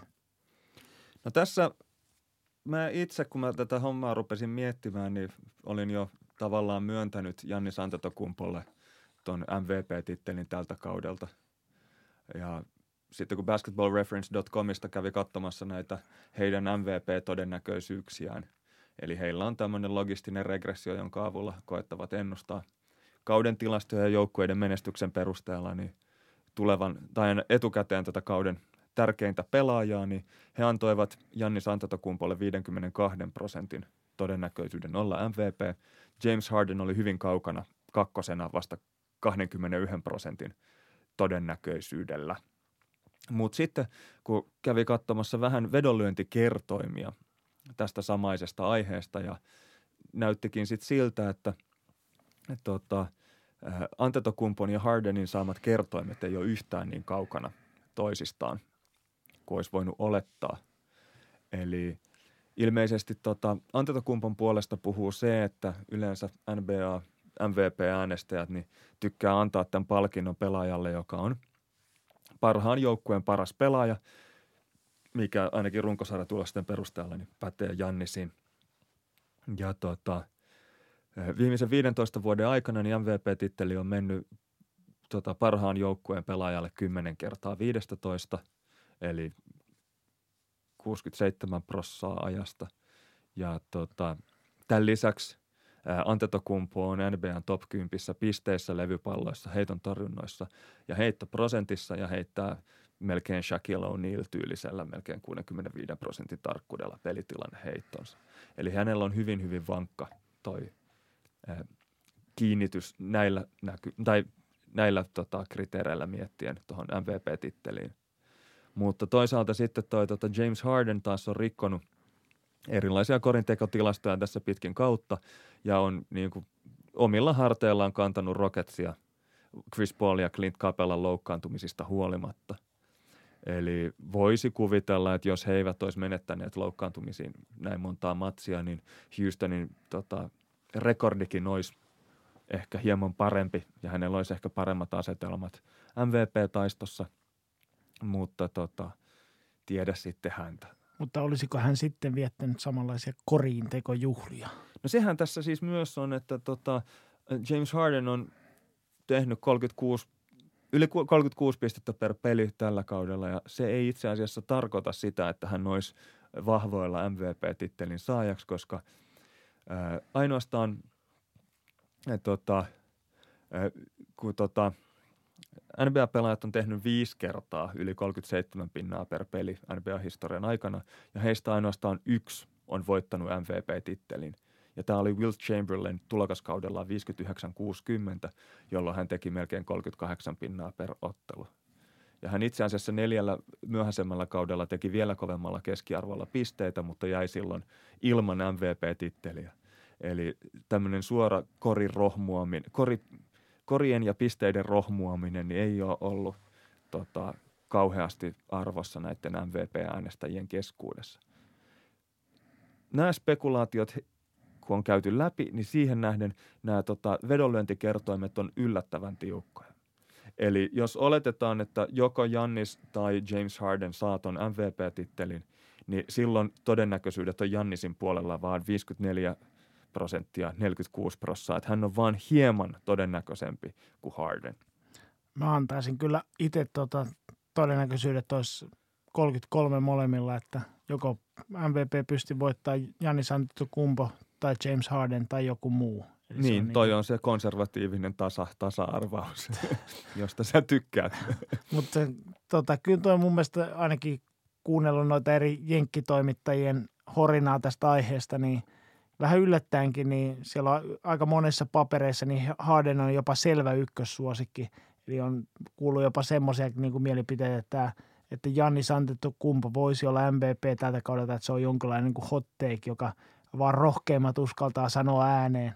Mutta tota, vaikka tota äänestyshistoriaa ja sitä, että mikä tä, tätä kautta niin kuin leimaa toi Milwaukee Bucksin läpi, tai todellinen läpilyönti, niin kyllä semmoista niin Antetto Kumpon pysti, pystiltä kovasti vaikuttaa tällä kaudella. Joo, no Harden voisi tietysti vielä ehkä kääntää kisan voitokseen sillä, että ottaisi pari jotain ihan hirveätä monsterilta aivan runkosarjan loppuun sillä tavalla, että tekisi vaikka pari 50 pisteen matsia sillä tavalla, että iskisi tähän ja tota, valitsijoiden äskeisyysharhaan tai recency biakseen, eli siihen, että tekisi viime tingassa jotain, joka sitten muistuisi mieleen siinä vaiheessa, kun sitä kuponkia ruksitaan. Toinen hyvä homma voisi olla se, että jos saisi Houstonille jonkun semmoisen vähän pidemmän voittoputken, sillä jolla Houston nousisi sinne niin kuin aivan lännen kärkikaartiin, niin sekin varmasti parantaisi hänen osakkeitaan. Jep. Seuraavaksi sitten tota, kysymys Anssi Tapiolta. Hän kysyy, että kuinka kovan joukkueen saisi NBAn ulkopuolisista koripalloilijoista? Pärjäisikö sellainen porukka edes nykyniksille? Olisiko joukkueen muotoa Zion Williamson plus Euroopan sarjojen parhaat vai enemmän yliopistopelaajia? No tota, vaikea on tätä tarkalleen ottaen nimetä tätä joukkuetta, koska vaikka NCAata ja, NCAAta ja Euroliigaa tulee seurattua ainoastaan hyvin kursorisesti, että en lähde sieltä asettelemaan mihinkään järjestykseen näitä, näitä pelureita. Mutta tota, tuo kannattaa huomioida, että yliopistosarjoissa niin parhaat pelaajat on todella nuoria koripalloilijoiksi, tuommoisia 18-20-vuotiaita, joten tota, tuohon muun maailman – ykkösjoukkueeseen mahtuisi vuosittain korkeintaan pari aivan poikkeuslahjakkuutta yliopistosarjoista. Ja loput porukat käytännössä tuli sitten vaikka Euro, Euroliigan parhaista pelaajista muodostettaisiin tuo loppujoukkue. Ja tota, verrattuna nykyniksiin tai, tai sitten mihin tahansa muuhun huonompaan NBA-joukkueeseen, niin tota, niissä puuttuu ne ihan huipputähdet ja Nuo pelaajat on yleensä keskimäärin nuoria ja kokemattomia, joten kyllä toi muu maailman kokeneista huippuammattilaista koottu joukkue pärjäisi varmasti oikein hyvin. Varsinkin sillä oletuksella, että kyseessä ei olisi mikään tämmöinen viime tingassa kasaan heitetty sillisalaatti, vaan joukkue, joka saisi vaikka vähän harjoitella etukäteen. Niin, että se ei olisi mikään Korisliiga All-Star joukkue, joka lähetetään tota, laivalla Suomenlahden yli. Viro-Latviaan vieraspeliin. Just näin. Ja sitten se, mikä kannattaisi sen ennen kaikkea huomata, että jos, jos saa ko- koota tuon tota koko 12 pelaajan joukkojen niistä parhaista pelaajista, niin toi muu maailman joukko olisi myös huomattavan leveä verrattuna NBA-joukkueisiin, niin siitäkin olisi etua. Mutta myös sekin kannattaa huomioida, että jos tämä niin kuin ostettaisiin vapailta markkinoilta, niin kyllä toi porukka aika kalliiksikin tulisi, koska noin parhaat vaikka Euroliiga-pelaajat, niin – eivät pelaa Euroligassa sen takia, että he eivät pärjäisi NBAssa, vaan sen takia, että heille, heille makset tai pystytään maksamaan kovempaa palkkaa Euroliigassa kuin heille maksettaisiin NBAssa. Niin tota, ihan ilmaiseksi tuommoista joukkuetta ei myöskään saisi kasaan. Mutta tota, vakiokysyjä Anssi Tapio jatkaa vielä toisella ja tärkeämmällä kysymyksellä. Kuinka paljon teille pitäisi pämmätä kysymyksiä, että saan vakiokuuntelijan tittelin? No nyt Anssilla on käynyt pieni väärinymmärrys tässä hommassa. Kyse ei ole niistä kysymyksistä, vaan pitää myös kuunnella niitä vastauksia. Tästä Anssi varmaan ottaa opiksi. Joo. Mut, mutta sitten meillä on toiselta vakiokysyjältä, eli Markku Löfgreniltä vielä kysymys – Eli tota, montakohan korilevyä Zion tulee uransa aikana rikkomaan vai onko hän ne nykyään kestävämpiä ja kenelläkö hän on ennätys korilevyjen rikkomisesta? No tämä oli mielenkiintoinen tämä viimeinen, mitä mä sanoisin, lisäkysymys. e, eli kenellä on ennätys, koska se pakotti sitten katsomaan vähän sinne niin kuin jo tohtori James Naismithin aikoihin. Mielenkiintoista on se, että... Eikö silloin ei ollut korilevyjä vielä, vaan ei silloin ollut. Korilevyt, korilevyt, korilevyt tulivat vähän myöhemmin, se on oman jaksonsa paikka. Osaatko muuten sanoa, että kuka oli ensimmäinen, joka rikkoi persikkakorin?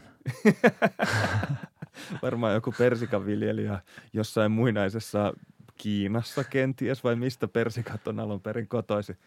Niin tota, jos näihin korilevyihin nyt kuitenkin parataan, niin ensimmäinen NBA-pelaaja, joka rikkoi korilevyn, niin on Chuck Connors, joka pelasi Boston Celticsissa kaudella 1946. Ja tähän liittyy semmoinen, mitä mä sanoisin, ehkä hieman kiusallinen yksityiskohta, että hän ei todellakaan rikkonut sitä korilevyä donkkaamalla, vaan heitti tämmöisen kahden käden set shotin äh, hei, äh, ottelun lämmittelyssä ja osui siihen, tota, miten mä sanoisin, kaikkein pisimmän vivun kohtaan, eli eturautaan. Ja ilmeisesti heitto oli sen verran raskaalla kädellä, että tota, korilevy meni sitten ihan päreiksi tästä heitosta – sitä seliteltiin sillä, että joku ää, tota, areenatyöntekijä oli jättänyt laittamatta semmoisen jonkun pehmusteen sinne raudan ja levyn väliin, mutta kyllä se saa aika raskaalla kädellä se tiili lähteä kädestä, että levy menee niin kuin ihan perus jalat maassa heitosta skeidaksi. Sitten jos niin kuin näitä tämmöisiä donkkijätkiä mietitään, niin Gus Johnson, joka pelasi Baltimore Bulletsissa – 60-70-luvulla, niin hän oli hyvin tunnettu siitä, että hän rikkoi näitä korilevyjä donkkaamalla ja hän teki sen kolmasti 60-70-luvun taitteessa. Ja ABAssa, American Basketball Associationissa, jossa kaikki on parempaa kuin NBAs, Charlie Hentz-niminen kaveri vuonna 70 niin rikko kaksi korilevyä samassa matsissa – ainoa ongelma tässä oli se, että kyseessä oli ABA, jossa puitteet oli aina vähän heikommat kuin NBAssa, niin yksi varalevy löytyi, mutta kun kaveri pisti kaksi levyä rikki samassa pelissä, niin matsi jouduttiin lopettaa siihen paikkaan. Ja tuossa 60-70-luvun taitteessa oli muutenkin ilmeisesti jonkunnäköistä korilevyjen rikkomisbuumia, koska ää, vuonna 67 donkkaaminen kiellettiin lukio- ja yliopistokoriksessa. Ja mä en tiedä, että oliko tämä sattuma, että tämä tapahtui Lou Alcindorin eli Karim Abdul-Jabbarin toisen ää, Kalifornian – Los Angelesin yliopiston tota, kauden jälkeen. Mutta tota, säännölaatioiden mukaan niin tota, donkit vaaransivat sekä tota, pelaajien terveyden että myös korilevyjen kunnon. Ja tota, todettiin, että rautaan ei saa koskea enää heittäessään. Mutta tämä ei ollut ihan täysin ongelmaton tämä uusi sääntö ja yhdeksän vuotta myöhemmin donkit sallittiin taas koska oli kehitetty nämä joustoraudat, jotka varjelivat sekä pelaajia että sitä koritelinettä. Ja NBA otti joustoraudat käyttöön tota, kauden 79-80 jälkeen, kun Daryl Dawkins oli rikkonut kaksi korilevyä donkeillaan tuolla kaudella. Hän rikkoi ensin yhden ja kolme viikkoa myöhemmin toisen ja siinä vaiheessa komissaari Larry O'Brien – sitten otti hänen yhteyttä ja ilmoitti, että jos rikot vielä yhden levyn, niin tulee viiden tonnin sakkoa ja pelikieltoa ja sen jälkeen levyt pysyivät kasassa. Rikot vielä yhden ja se vähennetään sun viikkorahoista. Juuri näin. No seuraavalle kaudelle tuli joustoraudat ja rikkominen ei enää ollut niin helppoa. Mutta... Paitsi joiltain henkilöitä. Sitten Shaquille O'Neal tuli NBAhan kaudella 92-93 ja hän oli sen verran raamikkaampi kaveri, että pystyi donkkaamaan niin kovaa, että ei rikkonut levyjä, vaan rikko koko koritelineen, eli sen järjestelmän, jossa se levy roikkuu. Hän tota, eh, Netsiä vastaan kiskas sen verran rajusti raudasta, että se tuli Dwayne Shintsiuksen niskaan se tota, 24 sekunnin kello sieltä ja se meni se koko roska ihan niin kuin, siis harvoin näkee, että menee sillä tavalla. Se meni niin kuin retkituoli jotenkin ihmeellisesti nippuun se koritelinä ja myös ilmeisesti Nitsiuksen kausi meni Joo, siis, niin tota, mä seuraavana kesänä yksi ensimmäisiä korislehtiä, mitä olen lukenut, taisi olla Sporting Newsin kausiennakko, jossa kerrottiin New Jersey Netsistä, että Ben Shintsius oli pelannut ihan hyvää kautta, mutta sen jälkeen kun Shaquille O'Neal donkkasi hänen päähänsä sen koritelineen, niin hänestä tuli hieman arka ja ujo, ja se vaikutti hänen pelituloksiinsa. Öö, sitten tota, Sanssia vastaan O'Neill rikko toisen korin. Se ei ollut ihan yhtä näyttävä. Siinä meni vaan jotkut ihme, mä en tiedä mitkä tuommoiset tota, hydrauliikkasysteemit, niitä telineitä pitää pystyssä, mutta se laskeutui sillä tavalla niin kuin, varovasti istumaan se teline Shakin Donkin jälkeen. Samaisella kaudella niin Chris Morris rikkoi korilevyn, siis pleksi meni rikki joustoraudasta huolimatta lähinnä sen takia, että kun hän ven, venäytti siitä, niin siinä tuli jotain vääntöä ja sitten tuli särät siihen lasiin. Se ei ollut ihan niin näyttävä kuin monet muut näistä tota, korien rikkomisista. Mutta jos tota, Daryl Dawkinsia uhkailtiin sakoilla ja pelikiellolla, niin tämän 92-93 kauden jälkeen niin tuli sääntöuudistus, jonka mukaan tota, korilevyn rikkomisesta tuli rangaistava teko. Siitä sai epäurheilemaisen käytöksen tekun, teknillisen virheen ja mahdollisesti myös sakon pelaaja itselleen maksettavaksi. Ja merkittävää tässä oli myös se, että näillä tota, levyrikkomistekuilla niin ei ajeta pelaajia suihkuun, eli niitä ei lasketa siihen, tota, että jos kahdella teknillisellä virheellä saa ulosajoin ja pelikieltoa, niin nämä tota, korilevyrikkomistekut ei ole sellaisia tekuja, jotka tuohon saldoon lasketaan. Voi olla kyllä, että se korilevyn rikkominen ajaa suihku, jos ei ole enää uusia va- varalevyjä sitten laittaa. Mä luulen, että nykyään se on ihan vakio käytäntö, että niitä koritelineitä löytyy sieltä tota, halliin jostain uumenista niin loputtomasti. Eli ei pääse suihkuun. Joo, ei. Niitä korilevyjä tulee niinku sähköä seinästä, eli niitä vaan tulee jostain.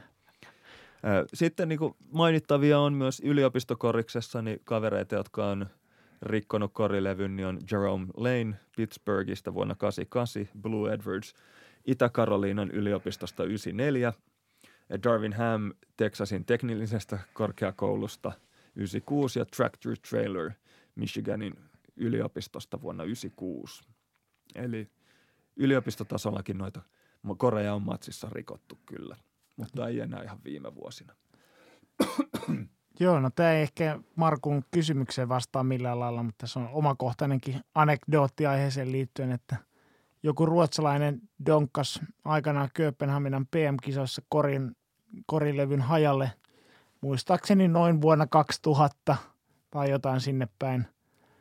Ja tota, mie- kokemuksena ihan mielenkiintoinen, että tuo kyseinen ottelu pelattiin loppuun seuraavan pä- seuraavana päivänä sitten, kun, sitten, kun tota oli löydetty varalevy, mutta siinä on semmoinen vielä yksityiskohta, että se varalevy ei ollut ihan täysin samalla kuin toisessa päässä, eli sitten se ottelu loppu pelattiin sille, että toisessa päässä kenttä oli pleksilevy ja toisessa päässä tämmöinen perinteinen puulevy, niin semmoinenkin tapaus on ko- tullut koettua.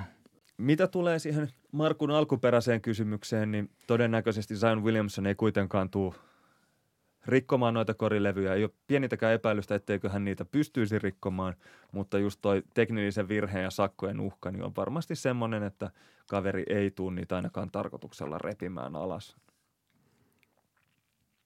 Sitten, koska tässä nyt sivuttiin vähän tota yliopistokorista, niin voisi olla ihan hyvä sauma mainostaa myös March Madnessia, joka on taas – piakkoin aivan täysin ajankohtainen. Joo, eli tässä tulevana sunnuntaina on niin sanottu Selection Sunday, eli va- valitaan vähän mielivaltaiselta tuntuvilla mittareilla 68 parasta yliopistojoukkuetta, jotka kilvoittelee kansallisesta mestaruudesta tässä kerrasta poikkiturnauksesta. Ja tämä on joka keväinen tota, perinne, niin on vähän niin kuin parasta, mitä korisfani voi katsoa housut jalassa. Niin suosittelemme pitämään housut jalassa ja ka- katsomaan tätä Joo, NCAA-korista. Tota, yliopistokorista voi katsoa ESPN Playerille, joka löytyy osoitteesta espnplayer.com. Ja kuukauden tilaus maksaa noin 12 euroa. Siihen tulee viikon ilmainen kokeilujakso alle, että se voi kokeilla ja katsoa, että maistuuko vai eikö maistu. Ja sieltä saattaa tulla myös joku March Madness-paketti tai joku vastaava, mutta tosiaan toi kestää huhtikuun kahdeksanteen päivään asti toi turnaus. Eli jos nyt ottaa kuukauden paketti ja muistaa sen sitten katkasta huhtikuun puolivälissä, niin 12 eurolla näkee koko turnauksen. Sieltä tulee kaikki 67 matsia livenä ja ne voi katsoa myös jälkilähetyksenä. Ja sen lisäksi ESPN Playerin kautta voi katsoa erilaisia ESPNn tuottamia urheiludokumentteja ja niin edelleen. Ja tota, mekin katsottiin tuossa, kun tähän tuokioon valmistauduttiin, niin aivan liian kauan erilaisia Shaquille O'Nealin donkkeja, tai itse asiassa sitä, kun ne yritti saada sitä koritelinettä kuntoon sen donkin jälkeen. Ja sitten oli listaus kymmenestä tota, rumimmasta virheestä, joka jonkun joku väärässä oleva tyyppi oli laatinut YouTubeen. Ja sitten me katsottiin 17 minuuttia kestävä Sean Bradley-dokumentti juuri tämän ESPN-playerin kautta. Se löytyy täältä tota, ESPNn urheiludokumentti arkistosta. Eli sillä, Lämmin suositus. Sillä virittäydyttiin tunnelmaan. Mutta tota, meidän oli tarkoitus alun perin, että tällä kyseisellä ohjelman paikalla oltaisiin tämmöinen March Madness ennakkojakso, mutta valitettavasti Jukka Myllyniemi teki taas perinteeksi, perinteeksi muodostuneen no-show, niin ehkä ensi vuonna. Ehkä ensi vuonna sitten. Kutsu on edelleen voimassa.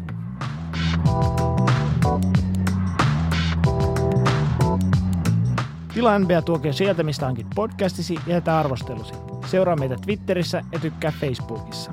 Kommentteja, toivomuksia ja kysymyksiä voi kirjoittaa Twitterissä tai Facebookissa.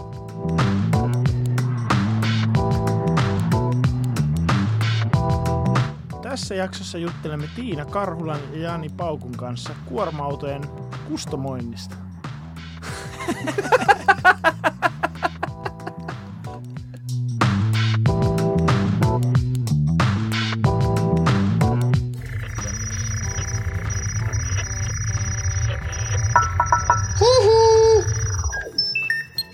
Jakso.fi